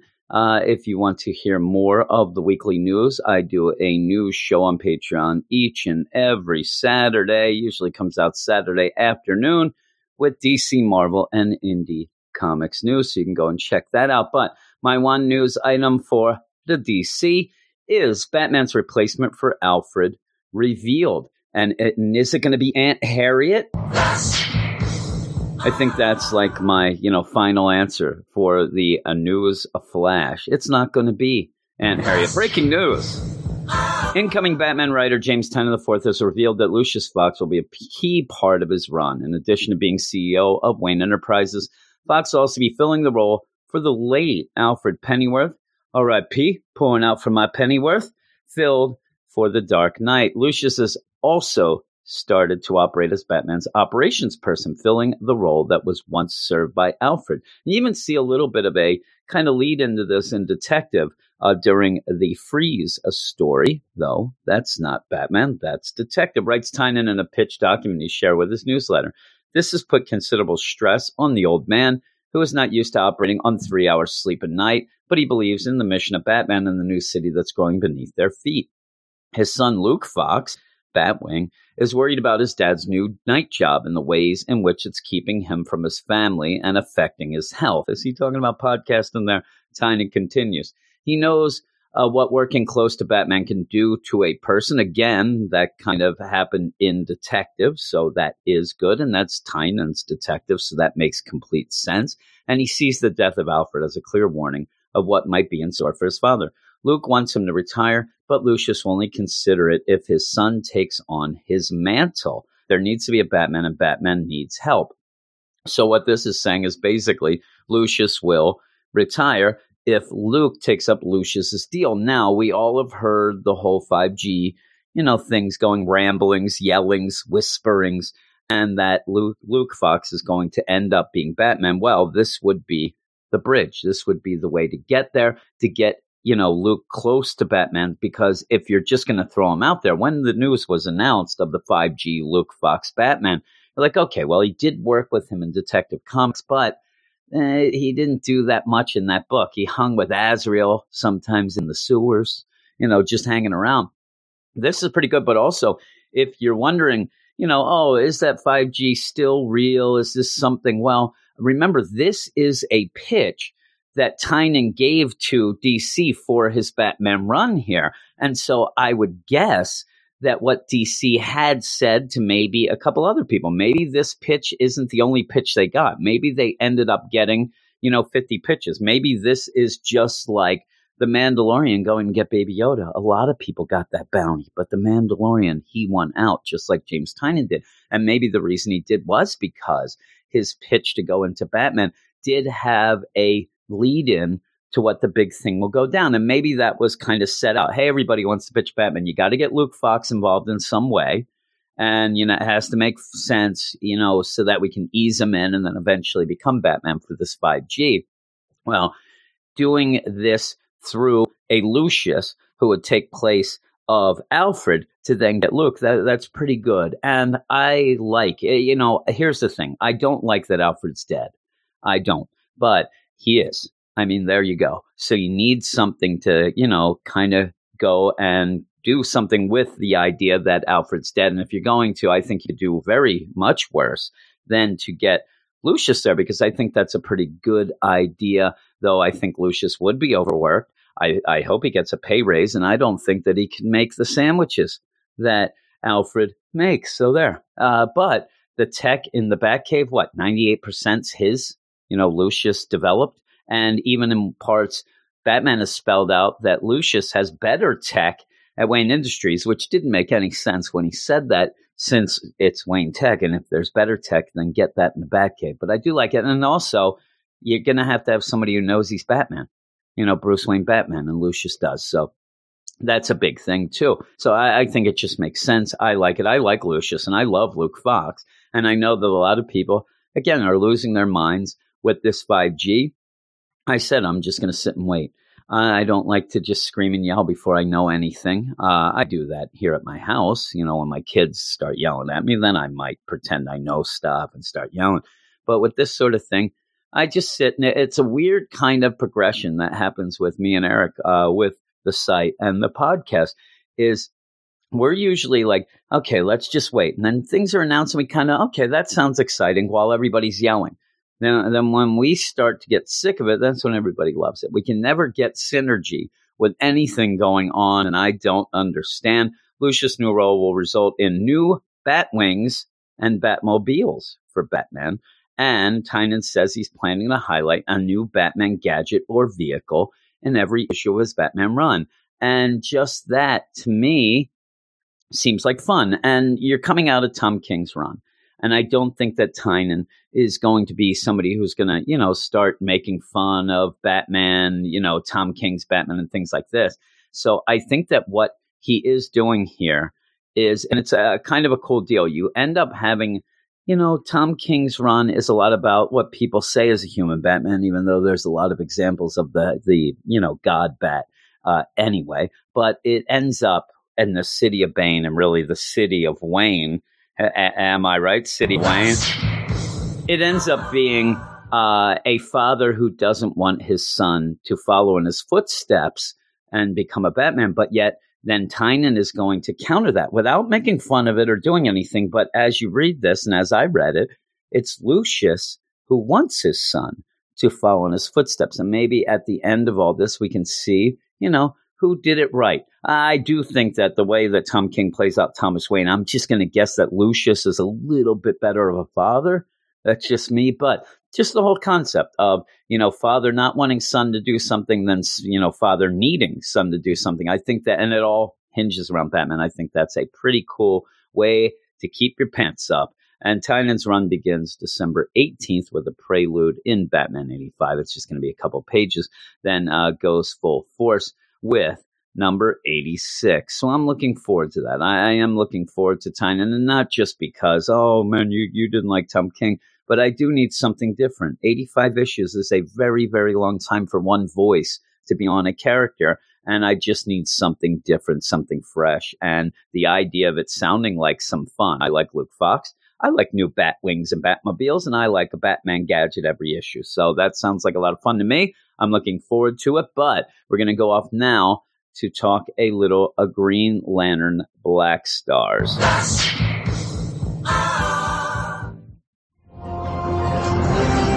brightest day and brightest night. No evil escape my sight. No warthrots, evil mites. Beware of my power, Green's light. Ah, yes, Green's light. That means Green Lanterns, which means Black Stars. It's Green Lanterns, Black Star, Green Lantern, Black Stars number two, if I can get that right. It's just going to be me. Uh, Reggie had other things to do. He was busy, so I am going to do it without Reggie. And that is a struggle for me because I struggle with this book. I struggle with Grant Morrison in general because the guy is out there. Everybody knows that. And sometimes that means it's hard to talk about things that are so out there. But I think I can reel it in for this one because, as you'll see by the end of the podcast and the end of this review, I like this one. Green Lantern Black Stars number two, written by Grant Morrison, art by Xermanico, color Steve Oliff, and letters by Steve Wands. With only three issues at his disposal, Grant Morrison uses the middle one to throw shade.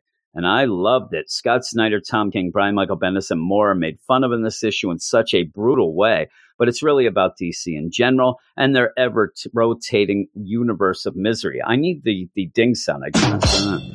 Uh, the issue looks great and gets up uh, sets up a pretty big battle, uh, a pretty big battle to end the mini and get to Green Lantern season two. Are you sick of the misery of the DC universe? Are you tired of it rebooting every couple years? Well, so is Grant Morrison. So is Grant Morrison. And that's pretty much what this issue is all about. You end up having Belzebeth is pulling all the strings with the Black Stars in this universe. We knew this or kind of hinted to it in the first issue. Uh, I even said it seems like, uh, you know, Mu is not really there, or if he is, he's kind of brain dead. That is kind of confirmed here, where uh, Belzebeth, even by the end, says, hey, he's senile. He's kind of going downhill, so I had to step in and do this, and ends up by the end kind of coming up with a plan where her and Hal Jordan or Black Star Parallax can rule the universe together. But it starts off with, you know, Hal Jordan being sent to Earth to talk to Superman, Superman being the spokesperson, the Kryptonian immigrant Kal-El, the so called ha, Superman. That's how Belzebeth says. Um, but when Hal goes down to talk to Superman and convince him to allow the Black Stars to come down, you know, let's start doing, you know, Black Star things. You're, you guys, it's not working out. But before I do that, tell me about Earth. And Superman pretty much just sits there. And it's one of those where I, I think by the end, it's like when you end up having somebody, you know, sit there and bitch about their wife or girlfriend or husband or boyfriend or whatnot. And, you know, you're going to let things out there. Oh man, the, you know, my, my girlfriend, she, she treats me like crap, you know, and she, or my boyfriend, he does this, whatever it is. You're saying this to somebody. But by the end, when they say back to you, yeah, you know what? Your boyfriend is a real jerk uh, then, then it turns around. Then you're like, oh no, no, that's not what you say. And then there's war, and that's kind of what happens here because at the beginning it seems like Superman's getting a lot off his chest, and it, deals with a lot of things. And the reason it seems Grant Morrison wants to have Superman say it is because a lot of people think of Superman being a character that is kind of outdated, out of time, uh, somebody who hasn't changed with the time, somebody who you know needs to do things. So there is Superman pretty much saying you know, I don't know what's going on. Everybody around me is trying to struggle to catch up with the times, and the times are misery, and the times are darkness. And I don't know. It's kind of ridiculous. You have Superman uh, they are saying, Hey, I used to enjoy like watching Batman. You know, Batman, he's too proud to ask for help and all that. But I used to enjoy hearing stories about these, you know, anthropomorphic type guys or somebody in a, a costume with an animal mask putting a hallucinogen in the, the reservoir or, you know, somebody showing up with chattering teeth and doing this. And he's like, now he talks to me. All it is is like just over the top not clever. He says they they've moved on. The people in Gotham have moved on from clever imaginative crimes against the status quo to just attacking him personally over and over. So it's you know it's not imaginative. It's the same thing. And then he's like, in quotes, breaking the bat. And so you're like, okay, you don't like pretty much the Tom King run, maybe in a lot of the Scott Snyder run. So, all right, here we go. That's what sets it up. The Batman, you know, trash talk sets it up. And then he ends up saying poor Batman needs more protection than Gotham itself, but he won't ask for help. You know, he's proud, but he should realize that he's got trouble. He's being replaced all the time. And the funny thing is, remember, Grant Morrison replaced him back in the day with Dick Grayson. So it's kind of, you know, is he poking fun at himself as well or poking fun at the character in general, but also a Tom King and Scott Snyder. But it is funny that he replaced him as well. So you have that. And he says, and in a kind of an aside from Batman 66, which always makes me smile, his 63 year old Aunt Harriet had to pinch hit for him uh, for a month or so. Still, he won't ask for help. It's kind of like a little bit of a side deal of the Alfred dressing up as well, which makes me laugh. But you have Aunt Harriet, which is always going to bring a, a, smile to my face. And then you, you kind of go with this cut back to Belzebeth is like, yeah, it's it's a, a planet of whining self-appointed victims. Yeah, but I'm going to destroy the planet, so we don't have to worry. You go back again, you see Batman get the bat signal in the sky. It's obviously the destroyed bat signal. It's all cracked and stuff in the sky there. You can even see it through that. And he's like, uh, what does this mean? Just another apocalypse. So that's where you end up having Hal pretty much say, you know, there's a better way, the Black Star way. Because Superman says, you were right to jump ship. And it's funny. It's like, you were right to jump ship and get that great Grant Morrison writing you in a book that who knows is in continuity. Uh, that's only what it is. It's like, yeah, you, you got the heck out of this continuity because Grant Morrison, he don't deal with it. Uh, so again, it's kind of I look at it as like a little bit of a tongue in cheek thing there. Uh, it may be more of a patting on the back. Who knows? Uh, but yeah, and then you have Superman just say, and it's funny if it isn't McBain. Oh my, is this The Simpsons? McBain uh, or Charlie Quinn? It's the new Parliament of Pain, and honestly, things are a mess. And so, yeah, there's Grant Morrison writing a book and just basically like, I'm going to use one issue out of three to just really rip into DC. And maybe this is behind the scenes. Maybe he wants more books. Maybe he wanted to do, you know, Batman and they won't let him. Maybe he wanted to do one of the Superman books and they, they wouldn't let him. And I don't know. Or maybe he's just there as a, you know, casual observer who loves comics and loves things that are imaginative. I mean, anybody who rips apart Grant Morrison from an Eric Shea who doesn't like him up to somebody who they think Grant Morrison is, is a god on earth and love everything he does. The one thing that everybody can agree with, the guy has an imagination. He tries to throw it on the page. Now, where you get the people who love him will say that that's it. And, and I even think that where you had in the DCYOU story over continuity, uh, you end up where Grant Morrison's mantra definitely seems to be imagination over continuity. If, if you have something that you can come up with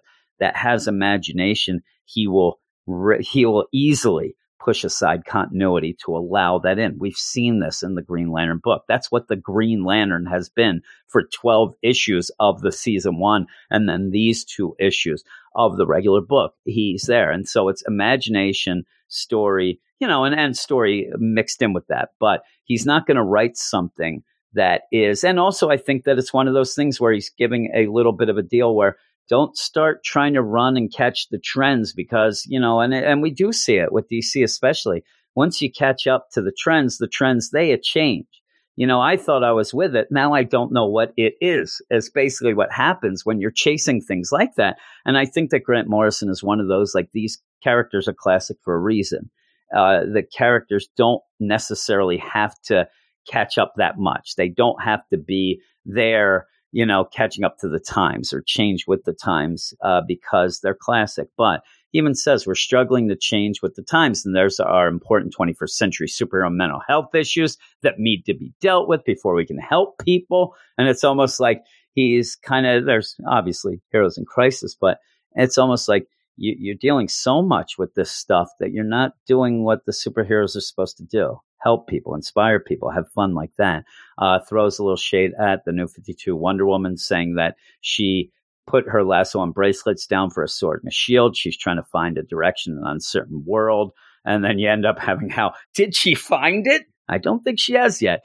And then Hal's like, what about the Just League? And then it's basically the Just League. Oh man, you know, the Just League, we're always just fighting the next thing. It's always the end of the world. It's always somebody or their cousins. It's always us getting attacked from what we've now discovered to be this depresso verse we live in, all the stuff. Now, in the aside, remember, this is the wishing universe of a Hal Jordan. So you kind of are allowed to play around with all this stuff as well. But, you know, it kind of, it lessens it a teeny bit only because it's not the actual universe or the actual Superman, like all these things, but it doesn't lessen it that much. And then if you think that, uh, you know, flattery or imitation is the sincerest form of flattery, uh, the best panel in the book will show you that either, if that's the case, there's a lot of flattery going on, or you end up having a Grant Morrison who's just already driven nuts, like most of us, with Brian Michael Bendis' sing song dialogue. And I'm trying to get through this in a, you know, a quick enough manner, but I have to stop to actually read this. And what I'm going to do is each line back and forth. That's Superman starting to Hal back to Superman. And it's the Brian Michael Bendis, what I like to call the ladder dialogue, because you kind of go with the steps. And it's like, and then there's this, this what? this odd effect. You've lost me. Effect? Like the visual track is frozen and the audio's still rolling. Audio? Audio, yes. Superman, it doesn't have to be this way. What way? Er. Uh, it's it's great. And and it's one of those things where it's perfect. It, it actually, you did it perfectly. It, it, you could have that in any of these books that we talked about by Brian Michael Bendis tonight. It, you can. It's just there. It's it's perfect, uh, and it's making fun of it, which makes it more than perfect. It's now infinity plus one. But yeah, so you end up having Superman say, "I that's fine." Uh, and and in the meantime, we have been fighting the Manhunter army and the the final night. And the, even again, there's things that are Final Crisis is kind of pointing fun at himself as well. Maybe kind of him saying, "Hey, I, I was involved in this stuff too," but it's getting out of hand.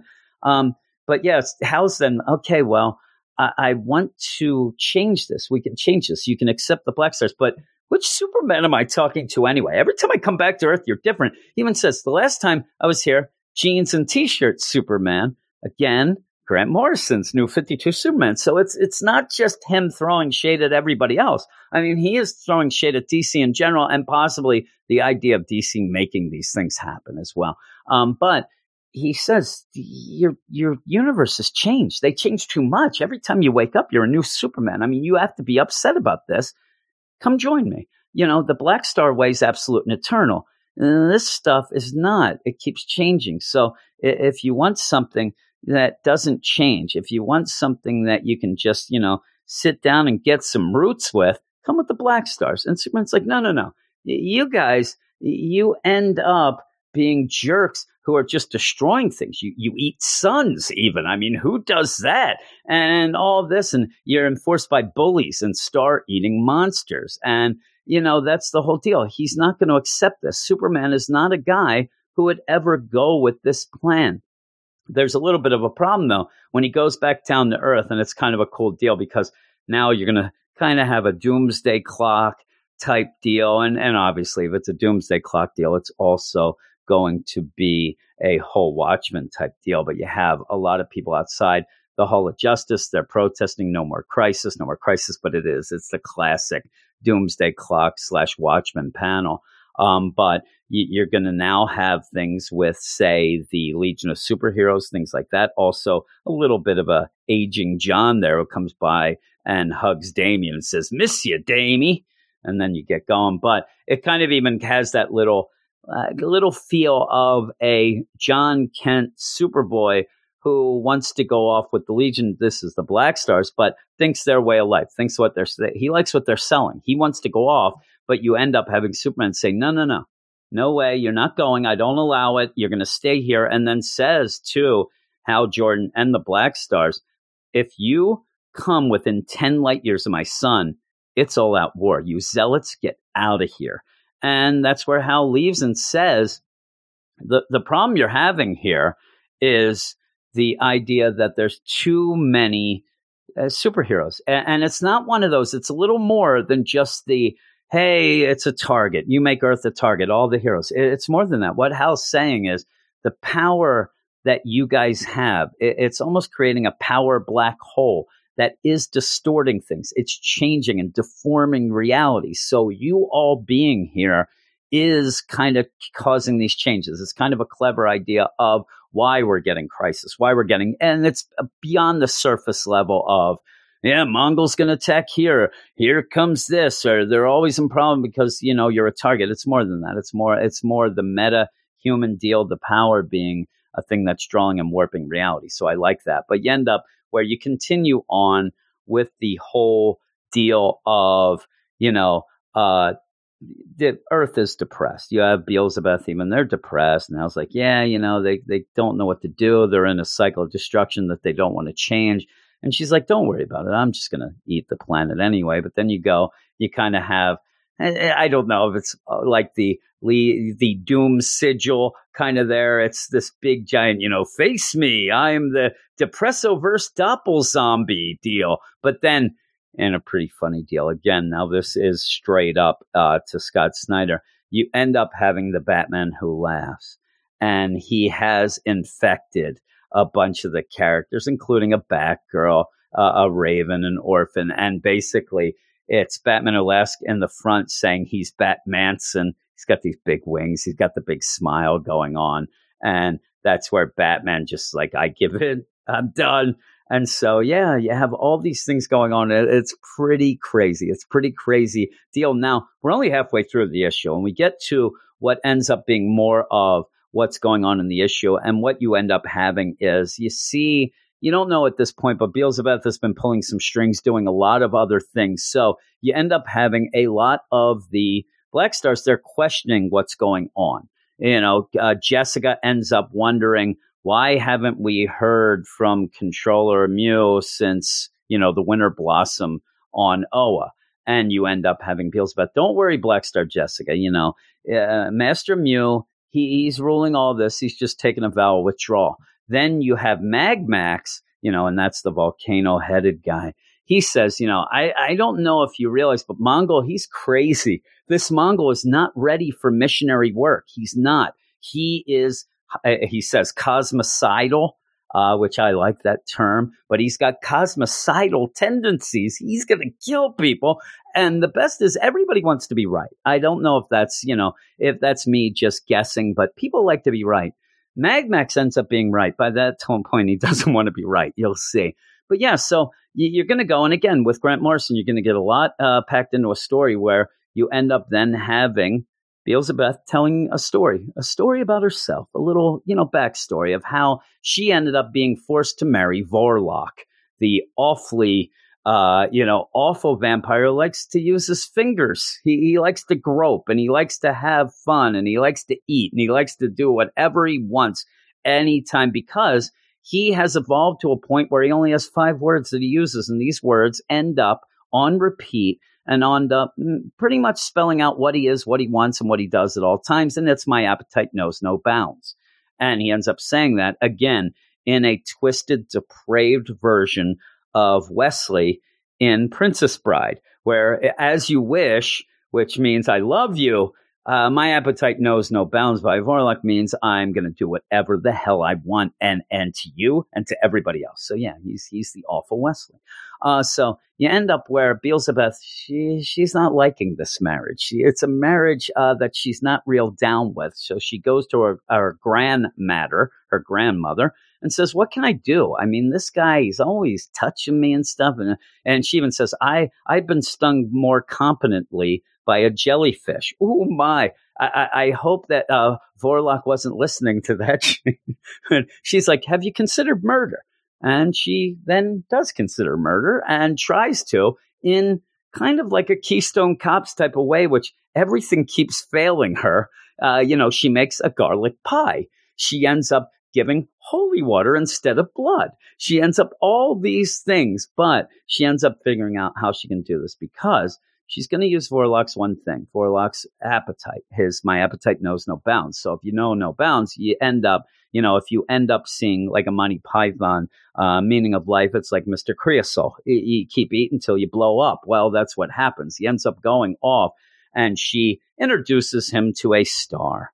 A wayfish ugly duckling star, a blue white main sequence B type virgin star with low self esteem again, you know, you, you got to give the guy credit for being crazy for saying uh, a description of a star like that. Most would be like, yeah, it's a star.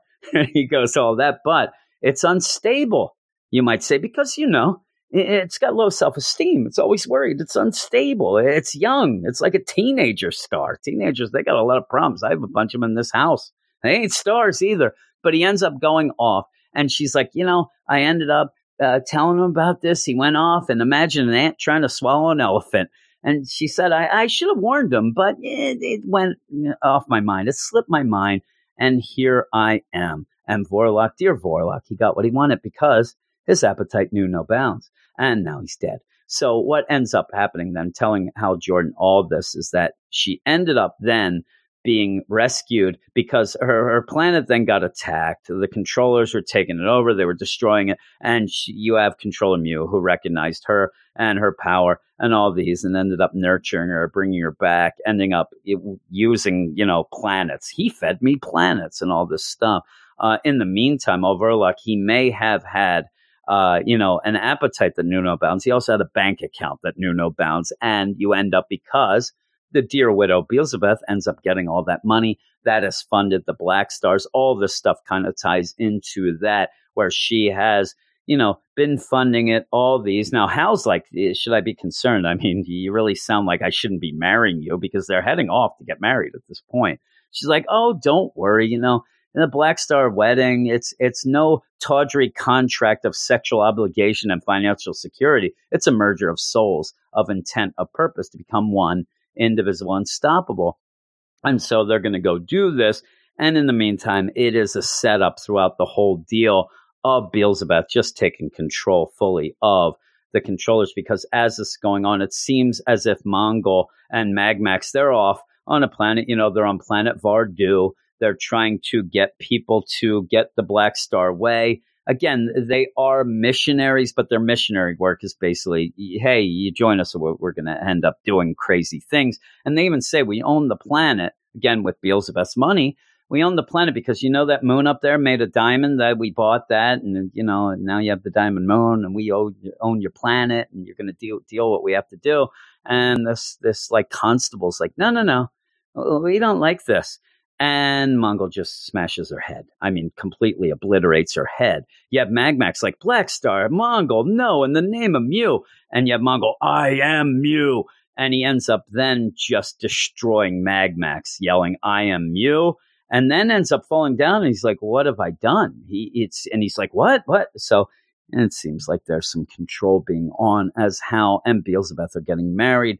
Uh, all of a sudden, as all this goes down, almost like, you know, everything happening at once, almost like a, a mob hit throughout the deal. Uh, the the priests of the Black Stars all and they all fall down. They all fall down dead. Even Hal's like they're dead and they are there at the Miracle Machine, all that going on. But yeah, everybody's dead. Everybody, even at Magmax, he just self destructs. It looks like all these things happening, and uh, that's where you end up where Belzebeth goes and grabs the Green Lantern ring. Uh, that was going to be the ring, you know, of the ceremony and shows Hal and say, Hey, look at this, look at this ring. Yep. And and Hal's like, what's going on? What about Mu? What happened? They're all dead. And like, ah, Mu, his consciousness was burning through host bodies faster than we can grow them, and his signal was degrading into senility and confusion. So for the good of the movement, for the good of all the peace that, you know, we're trying to do, even though we're not, uh, we have to take control. But we won't tell anybody. Mu is the symbol, you know, where that's the, you know, queen, king. We're, we're the government that's going to run it behind the scenes, but we have to let everybody think it's Mu. And he's like, uh, I don't know about that. But then when she shows him the, the Green Lantern ring, he's like, that ring, that last fragment of the other world, the Green Lantern, there was another world before this. And it seems like he has to keep kind of reminding himself so he doesn't forget, maybe. Like, this is the sort of thing in this wishing world that the more time that spaces out, you forget. And he's got to remind. So, and she's like, no, no, no, there is no other world. It was erased. It was erased by you when you went on the miracle machine and I'm going to eat planet Earth, and you're not going to stand in my way. And that's where Hal ends up at the end in the cliffhanger saying, Really? Because there was something Superman said to me earlier, and I know that the idea of, you know, Earth and Superman not liking the Black Stars, he, he and the Earth is miserable and all, but it is my home planet. So what I did is I grabbed Superboy here, and now Superman's going to come and kill us all. And so that's what it seems. And you do end up having Superboy and you know how and a classic you know almost like the new 52 superboy deal it's uh but yeah he's there with him and he's like you know we're gonna go off and uh, there's going to be war, and you're not going to be able to stop any of this, and then we'll get done with this stupid universe and get back to the Green Lantern season two. But that's the end. And, and again, I love Shade. I love people getting mad. I love people throwing things at each other, things like that. How he ends up skewering certain writers, but it's not even just that. That's the fun of it. But the roundabout, you know, kind of the the big, you know, overarching thing of it of the DC universe being too dark and needing some imagination and needing some light and needing something to happen, even though in Grant Morrison's story here, it's very dark and violent things. So that's kind of a funny thing too of this whole wishing world thing gone wrong. Um, but I agree with Grant Morrison. A lot of it is nonsense. A lot of it should get back to the fun. You, you hear us talking on the podcast with it. So if somebody's going to have an issue and, and talk about it and say all that, I'm going to be there with the thumbs up. And that's why I'm going to give this an 8 5. I love the art. Xermanico's art's really good. You have a lot of different changing art style even within this, especially when you get the backstory of Belzebeth, which kind of gets a gothic feel with a pretty cool back, you know, pretty cool borders and things like that. I said very reminiscent of the uh, Just League Dark books. So in the end, I really did like it. I it had a story that I could grasp for the most part, which that's a big important thing for me with stories. Uh, so I got that, and I just I, I did enjoy it, and it made me giggle. So eight point five, but gonna go off now to some mail. Even though we said we didn't have mail uh, this week, we ended up getting a late one. So again, this is stuff in the you know behind the scenes. I'm actually recording this Sunday morning uh, because I was trying to get a hold of Reggie and things like that. Um, but since we're doing this, or I'm doing this in the morning, we're going to go off to the mail, but it'll just be me talking some mail. Yo, it's mail call. It's Mail with Jim.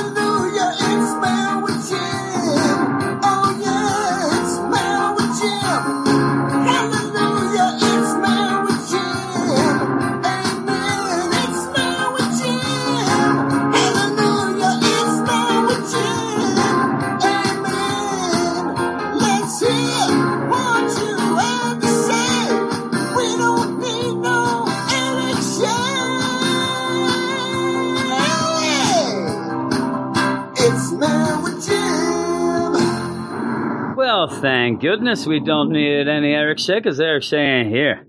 It's an Eric Shea party, and an Eric Shea party don't stop because he's not here. Is that how it goes? And the mail is from Alex M. He got a hold of us after we had recorded, and I do hate to just not read a mail. So here you go. Mail section number one, the mail section only mail section if you want to mail in like Alex. Uh, and if you want to do it late, that's fine. And I don't have to deal with Aaron. You email us at weirdsciencedccomics at gmail.com. And we read each and every one, good, bad, indifferent. He says, Hi, Jim and Eric. Eric in here. My Gmail asked me if I wanted to follow up on last week's email, and I decided I would. So Gmail always running our lives, isn't it? I end up getting that where I end up, it's weird because follow up, you you emailed us. There's no follow up. You Gmail trying to get your your mitts on everything. When it comes to a writer like Brian Michael Bendis, I don't think he hasn't written many interesting things the entire time he's been at DC. He seems to be able to come up with concepts in the same way as, let's say, a writer asking editorial. Has anybody ever written a story where Joker and Riddler fought each other? And that wasn't an editor who said that. That was Tom King saying to the editors, and then not really having an actual story to tell. And I, I agree with some of that.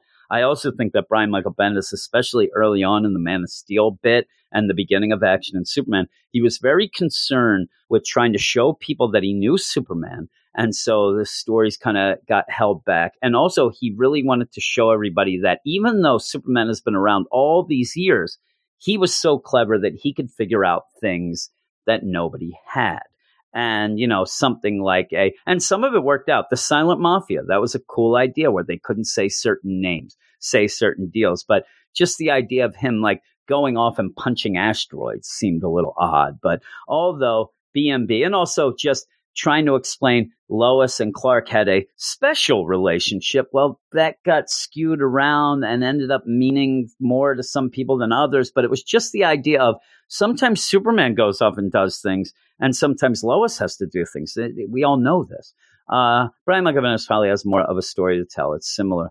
You know what I mean. And yeah, he, he does end up with some ideas. There's a lot of guys that I call idea man, uh, men I say that to Eric a lot. Like that guy's an idea man, but when it comes to actually writing, I'll say one of the ones at the moment in my mind is a uh, Tomasi, especially on Detective, where you get these cool ideas, but they always fizzle out at the end.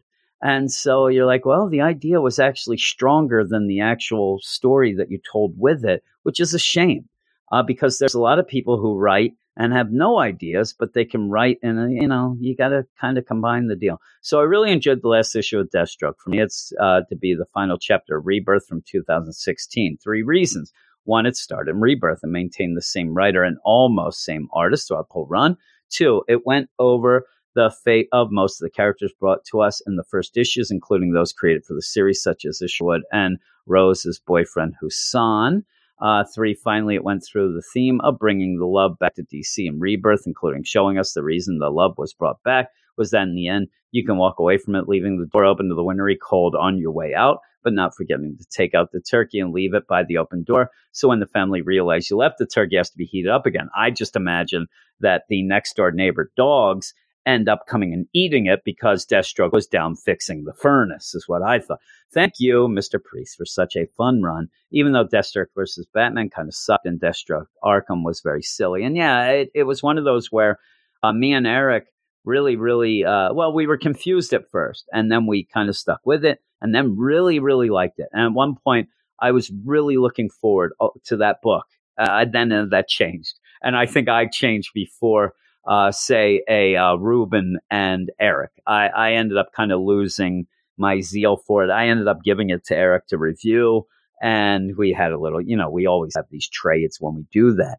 Um, but yeah, I'd kind of had enough of it. So uh, as it ends, I like that last issue a lot. Like you said, uh, I enjoyed it. We talked about it on the Patreon, and we had some fun talking about it, going in depth with certain characters and things like that. Uh, and it did tie up. Yeah, some of the things were a little bit forced by the end, but it all made sense uh, in that type of way. So I give him a lot of credit. There's another writer who had a lot more issues. It seems to end his run and have some issues.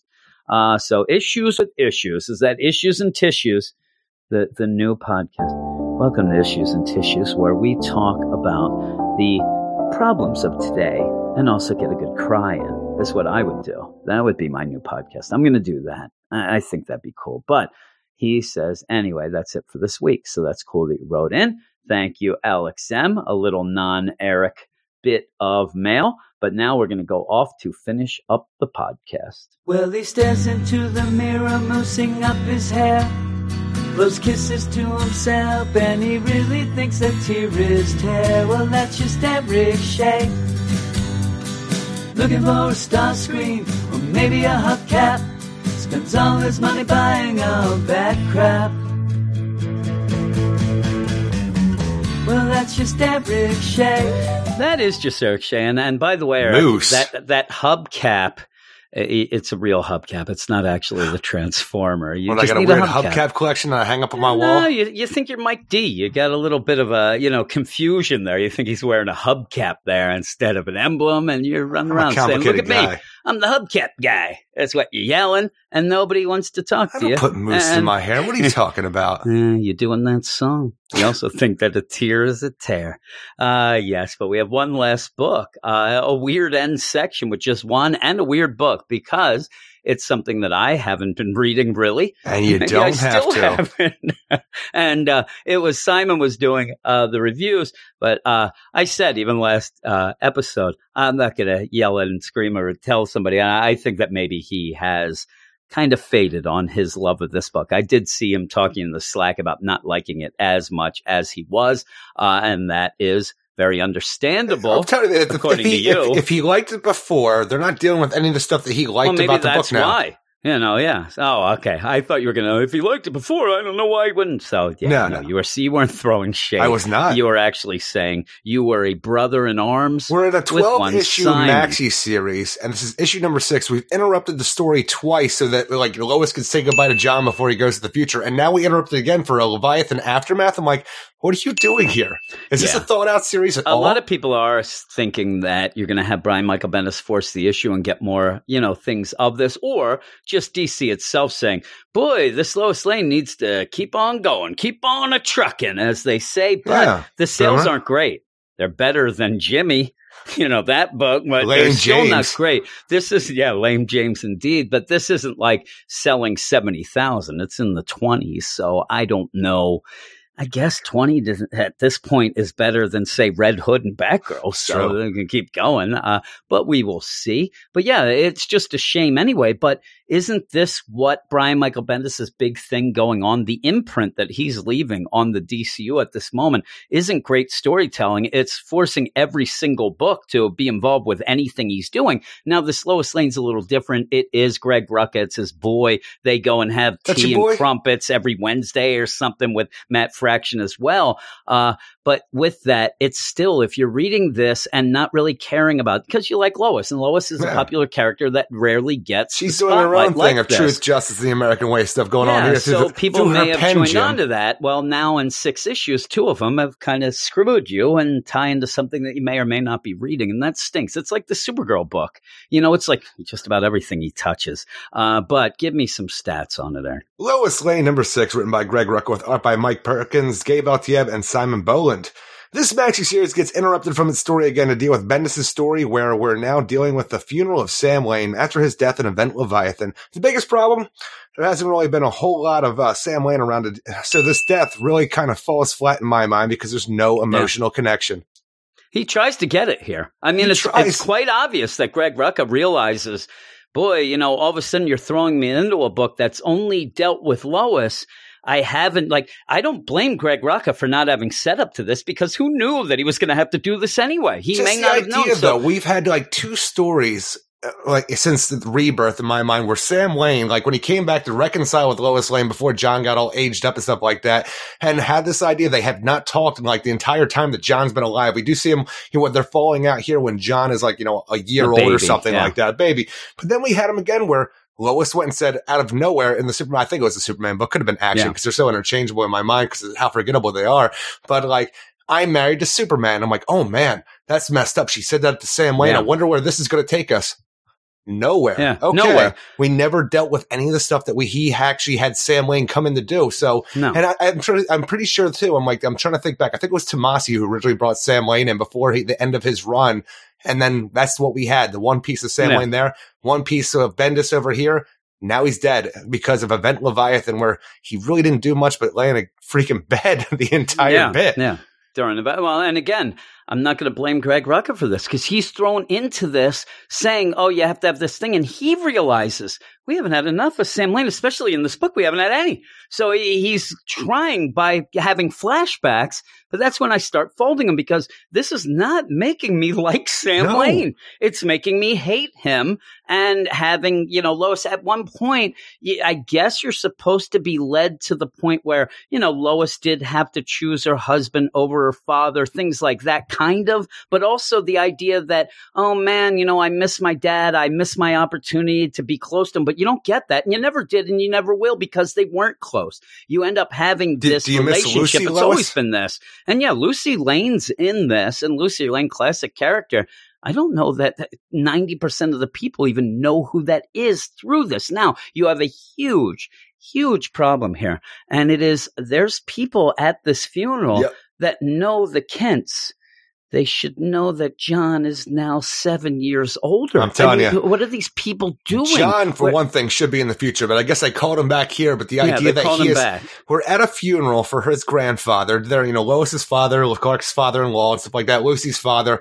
The idea that we have a 17-year-old John Kent comforting his aunt Lucy, who we've never seen them together, but no one's asking any questions. Like there's there's, there's? Jimmy behind him. There's Perry behind Yeah. him. Like Yeah, we, we got some. Look, behind. it sucks. Your father's dead, but what Paris is up with your son? for Yeah. crying out loud. Why isn't he asking? Why is what happened? Like, what is this? I'm telling you, Bunch you, of you reporters go- here, huh? You want to have some funny times, you know. You, you end up going and getting Damian trying to dress up as the old, uh, you know, uh, John. The younger John shows up like, "Hey there, boys, it's me, John."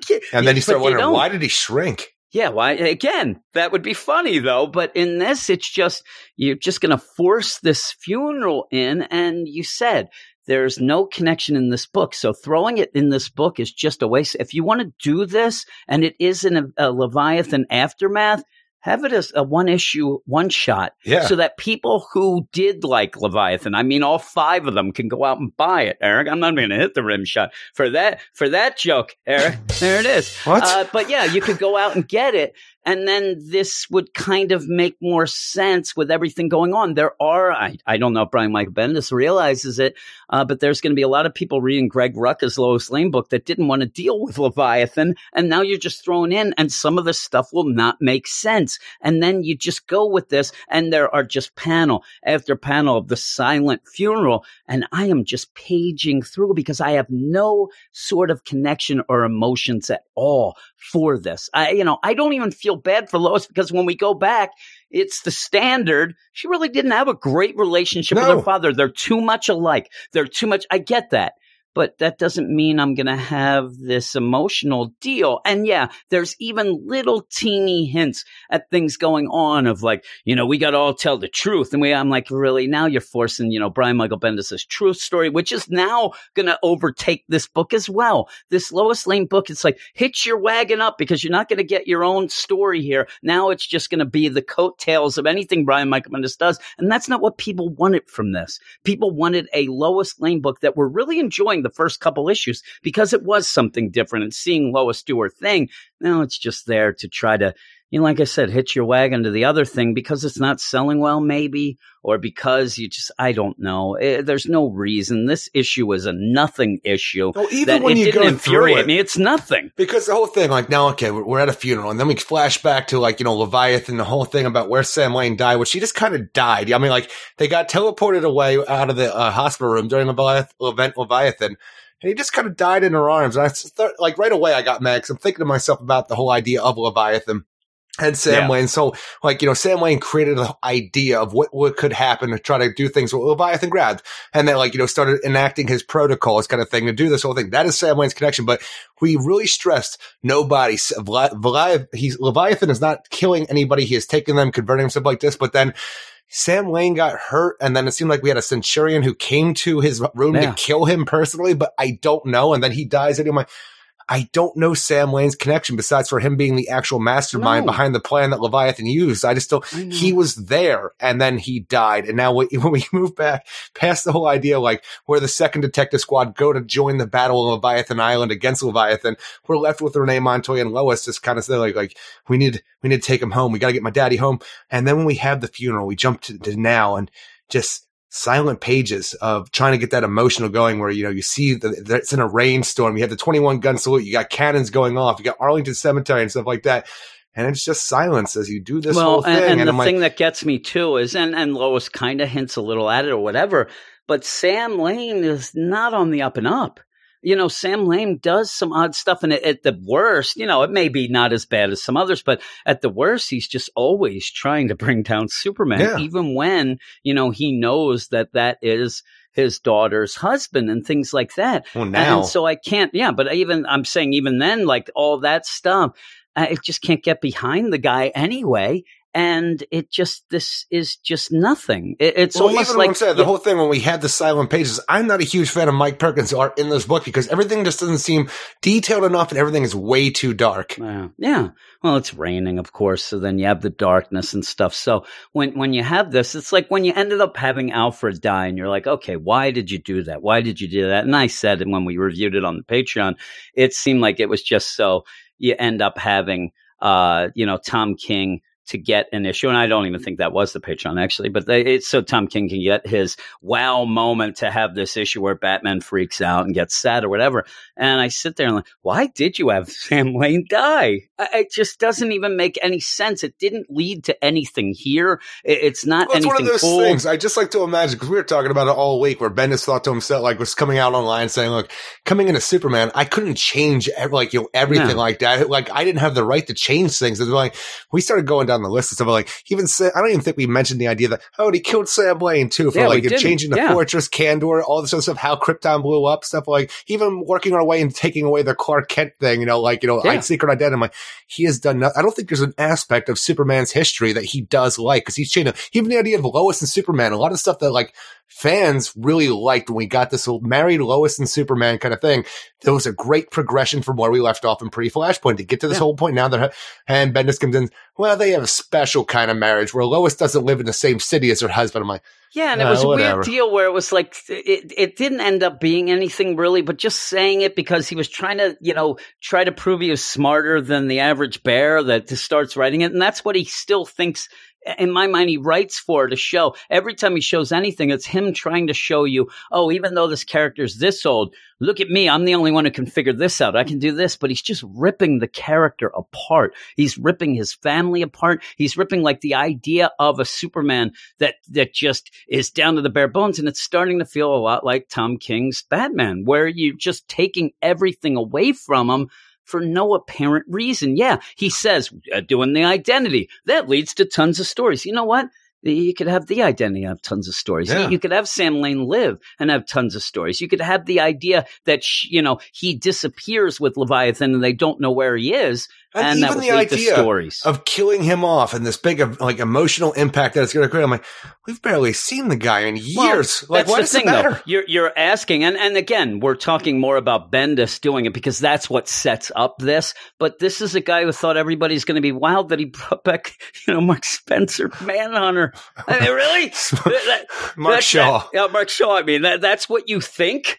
That's what you thought that. Well, then you're going to think some wacky things, you know, you're going to think some crazy stuff. And I'm telling you, I, I combined them both because neither was, you know, a really wow character, but he thought everybody. So you, you end up, you know, having Sam Lane die as this big exclamation point of Leviathan. But even in the book, we saw him die in Leviathan. Nobody sat there and said, Oh my God, the feels. But now because there's a military funeral, everybody, Oh my God, I was crying in my sleep and I, I almost peed my pants. Who's saying that?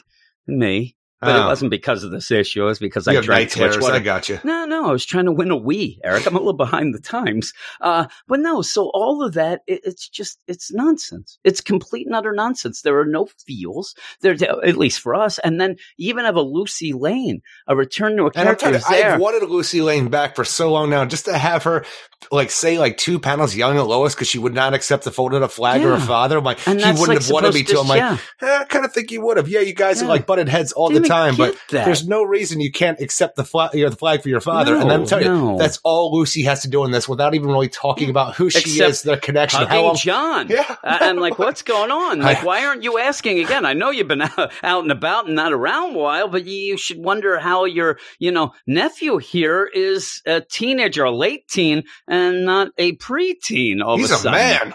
He is a man, and she's just there. I, I just, you know, even if you had like, oh, where's John? Oh, he couldn't be here, but this is our long lost cousin, you know, John. You just go with the same name, or eh, Connor. Pretend he's Connor or something. I don't know. It- it's just nonsense. It's it's just nonsense. It, there, it's Or just, just interrupting a book and in the future. I know, and even that's Yeah. the thing too, where you have a John Kent. You know, he was aged up. He was sent to the future. You know what? He didn't have a great relationship with his grandfather. No, yeah, it's sad because it. he saw he saw him like one or two times in his life. It seemed like from everything we've seen from this issue and what we had previously. So the idea Hmm. that we'd call him back for this, which would this mess up everything that we have for the idea of like, yeah, we're a superhero family. My son was aged up because he was in a volcano for seven years on Earth three. Yeah, like, just explain Yeah. it. You might as well just go full out. He's all about telling the truth now. Well, that's the thing Yeah, is, you just know, tell him. this is the point where like Superman realized, yeah, I really got to start telling the truth because I can't explain this any other yeah, way. these things are getting really tough. Uh, he went on Gilligan's Island. You know how that is. That Gilligan and Skipper, they're crazy. Uh, but yeah, at the end, I didn't like the art. It was a nothing story. It just sat there, you know, like the spinning its wheels for no you reason. had, you know, here's sassy teenage Lois who is going against authority. All right, Yeah. that's cool. And then you have, you know, the falling, like actually when, uh, when General Lane became General Lane and Lois was getting uh, the Pulitzer Prize nomination, we see this little moment. And then we have where they, they're falling out because he's secretly going against the superheroes and like she wrote about it and he's upset about it. And she didn't write about it. That was the best. Yeah, She's, he's like, Clark. that's a, does he not read the byline? I mean, he's like, look at this story. You in my read." mind, in my like, mind though, "What?" Clark did write it and Lois stole it. No, that that's. I just thought that Clark wrote it, and then he didn't want to get flack, and he put her name on it. Yeah, that just even that whole deal. Who wrote this? You wrote this. You didn't even check your sources. She's like, I didn't write it. I'm like, didn't he read the article? Holy cripes! But yeah, and even so when we have the thing then where he def- now we finally have the bit at the end of this book where he has come back to her to talk about that bombshell that she dropped where she is married to Yeah. Superman. It doesn't go anywhere for No. that, like changing the character at all. I'm telling you, like everything that we have him reacting to now is everything we had him reacting to before, or any other kind of conversation they'd have about Superman. Yeah. He was so close. And that's the only thing she's upset at. My jerk off dad would have finally understood you, Clark. She, he would have liked the Superman. I wish he could have lived to do that. And one of the things I wanted to mention in Young Justice way, way back, they don't mention in this, but he has man. Brian Michael Bendis loves, and this is Greg Rucka. So, but it, it reminded me earlier, I just want to bring of that idea of unpacking things. He, he ended up having Lois before. And this is why they really didn't talk about Sam Lane's death because Brian Michael Bendis wanted to wait for this issue for Greg Rucka. Well, why didn't Clark want to unpack Jor-El's death? Well, you know, Is that another he- book's gonna talk about that? He's a tough guy. Yeah, that's going to be in Jimmy probably. I'll just throw it in. Maybe the Wonder Twins. It just they said it. Naomi ended up saying it in the deal. But yeah, it's funny too because when you're reading this, I keep forgetting that it's Greg Rucka just because it's just a Brian Michael Bendis story that he's forced Oh, when you think of Superman, you just like you know the stuff that's going on in Superman, Yeah. even Event Leviathan, you immediately Well, your mind said, goes to yeah, and it's his story anyway. But yeah, this whole thing is just you know Because I know nothing, and it Bendis has didn't write this because problems. there's no sing song dialogue. Yeah, there isn't. It's a lot, you know, there's a lot of silent panels and things that if you did have emotions for a Sam Lane, but like I said, Well, any kind of when- setup. well, here's the thing too. We already said this about that Tom King Alfred issue. It happened months later and it's happening again. Uh, you, you don't end up where you have it in the same week or whatever. Just, you know, down the line, we get this, you know, thing with this funeral. I'm just like, I didn't And care somewhere when he out died there- in Leviathan. Somewhere out there in the Lois Lane storyline that we should be dealing with, there's a murdered Russian journalist and there's possibly an assassin coming after Lois Lane. But who knows? Yeah. Because we keep taking these side steps to deal and with something I else. hear now it's going to be somebody coming after her because of the identity uh, being revealed. So, boy, let's go. But what did you give this? I ended up giving this a four out of 10. Like I said before, throughout this entire review, I had no emotions to this. It felt just kind of out Yeah. of nowhere. Like the thing is, I'm not a fan of the Lois Lane book and all the stuff they're doing, but the idea that we go into this now, a Leviathan aftermath and deal with the death of a character who you've really not seen too much at all in this whole series and then like not explain anything. Like we talked about the idea of John. How is he there? Why is nobody questioning this? A freaking whole plate, like a, a funeral full of reporters. No one's asking a single Jimmy. question. Jimmy's just there, and like you said, it's like reporters, uh, people of military deal and stuff like that. And yeah, they they're not even questioning. But I, I'm not a fan of Mike Perkins art here because, like I said, it's No. it's just too dark and it's not really that detailed. And towards the end, it gets a little bit better, but overall, I'm not a fan. But four out of ten for me. I just, I'm telling you, I it just it should be important this issue because of any funeral issue should be important for the most Yeah. part. But there was no setup to this, no emotional connection given to the Sam Lane character unless you're a gigantic fan of Sam Lane and like for years and years now, I'm like, oh no, he's dead. He wasn't doing anything. But you would have had your emotions already. He already died. He died, you know, weeks, months ago, and now you end up just here. Just to see this, to just, you know, kind of meander through it and put the brakes on the series that you may be liking and reading. But that's that. What is your book of the week? My book of the week is a tie between Justice League and Deathstroke. Oh my, is that what your mine's Green Lantern Black Stars number two, Eric? Out of nowhere. Oh boy. But that is mine. But you want to hear what we're going to talk about next week? You wanna hear we got a lot more books than this week. Uh-huh. And as always, if you go over to our Patreon, two of these will be picked by the bad butts of the Patreon. Get fresh croup, and they're going to pick. I have their idea. I have my idea of what they'll pick, but two of them will be on the Patreon only. If you want to get involved with that, go to patreon.com slash weird science, sign up for whatever level. Most of the levels, except the very bottom $1 one, will get you the spotlight. So you can do that. Uh, in the meantime, there's a lot of books. Batman and the Outsiders, number eight. Batman Curse of the White Knight, number five. Detective Comics, number 1017, titled Robin. And if you didn't know, that's a Tom Taylor uh, issue. He is coming in for a one shot. We have Far Sector number two that me and Reggie will probably talk about. I like the first one a lot. It was okay. Uh, you end up having uh, Harley Quinn Poison Ivy number four. Me and you will probably talk about that. Harley Quinn Villain of the Year number one. We'll see how that goes. We'll see. Uh, just because of the year of the villain, it's a number one. It is a Mark Russell. So mm, Hawkman number 19.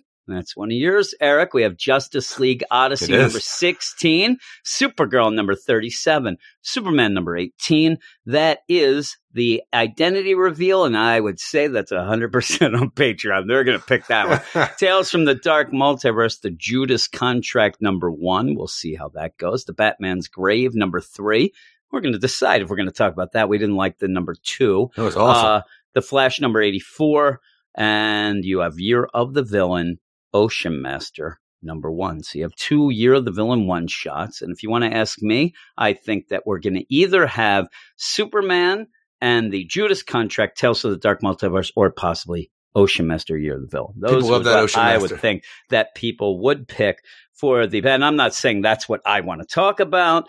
Hint, What do you want to talk about, Jim? I don't know uh, because right away. The, No matter what, all we're these, talking about them all. well, all the thing, yeah, but it's Thursday and some of these are oversized. I don't need to start my week of recording the DC stuff with oversized stuff. I'm a lazy man. But that would be all of the books. There's tons of them. We should have most of those reviewed on the site. Our reviews go up at midnight, you know, going from a Tuesday into a Wednesday. I always have to spell it out because it confuses me and it confuses us when we were on the televisions. Uh, but that's that, Eric. You have a fun time tonight. We get in fun and time. out. I think I'm going to go and get something to eat. I don't Oh, yeah? know about you. Yeah, No, I think so. I have not had dinner yet, so we'll see how that Second goes. dinners. this is third Z's. That's what I'm having. I I'm I'm like a hobbit, even you know Uh-huh. down to my hairy feet. Yeah, but you know. that's that. What do we say at the end? Everyone have a great week. Week. Keep it weird. Weird. And we'll see you in seven. See you in seven.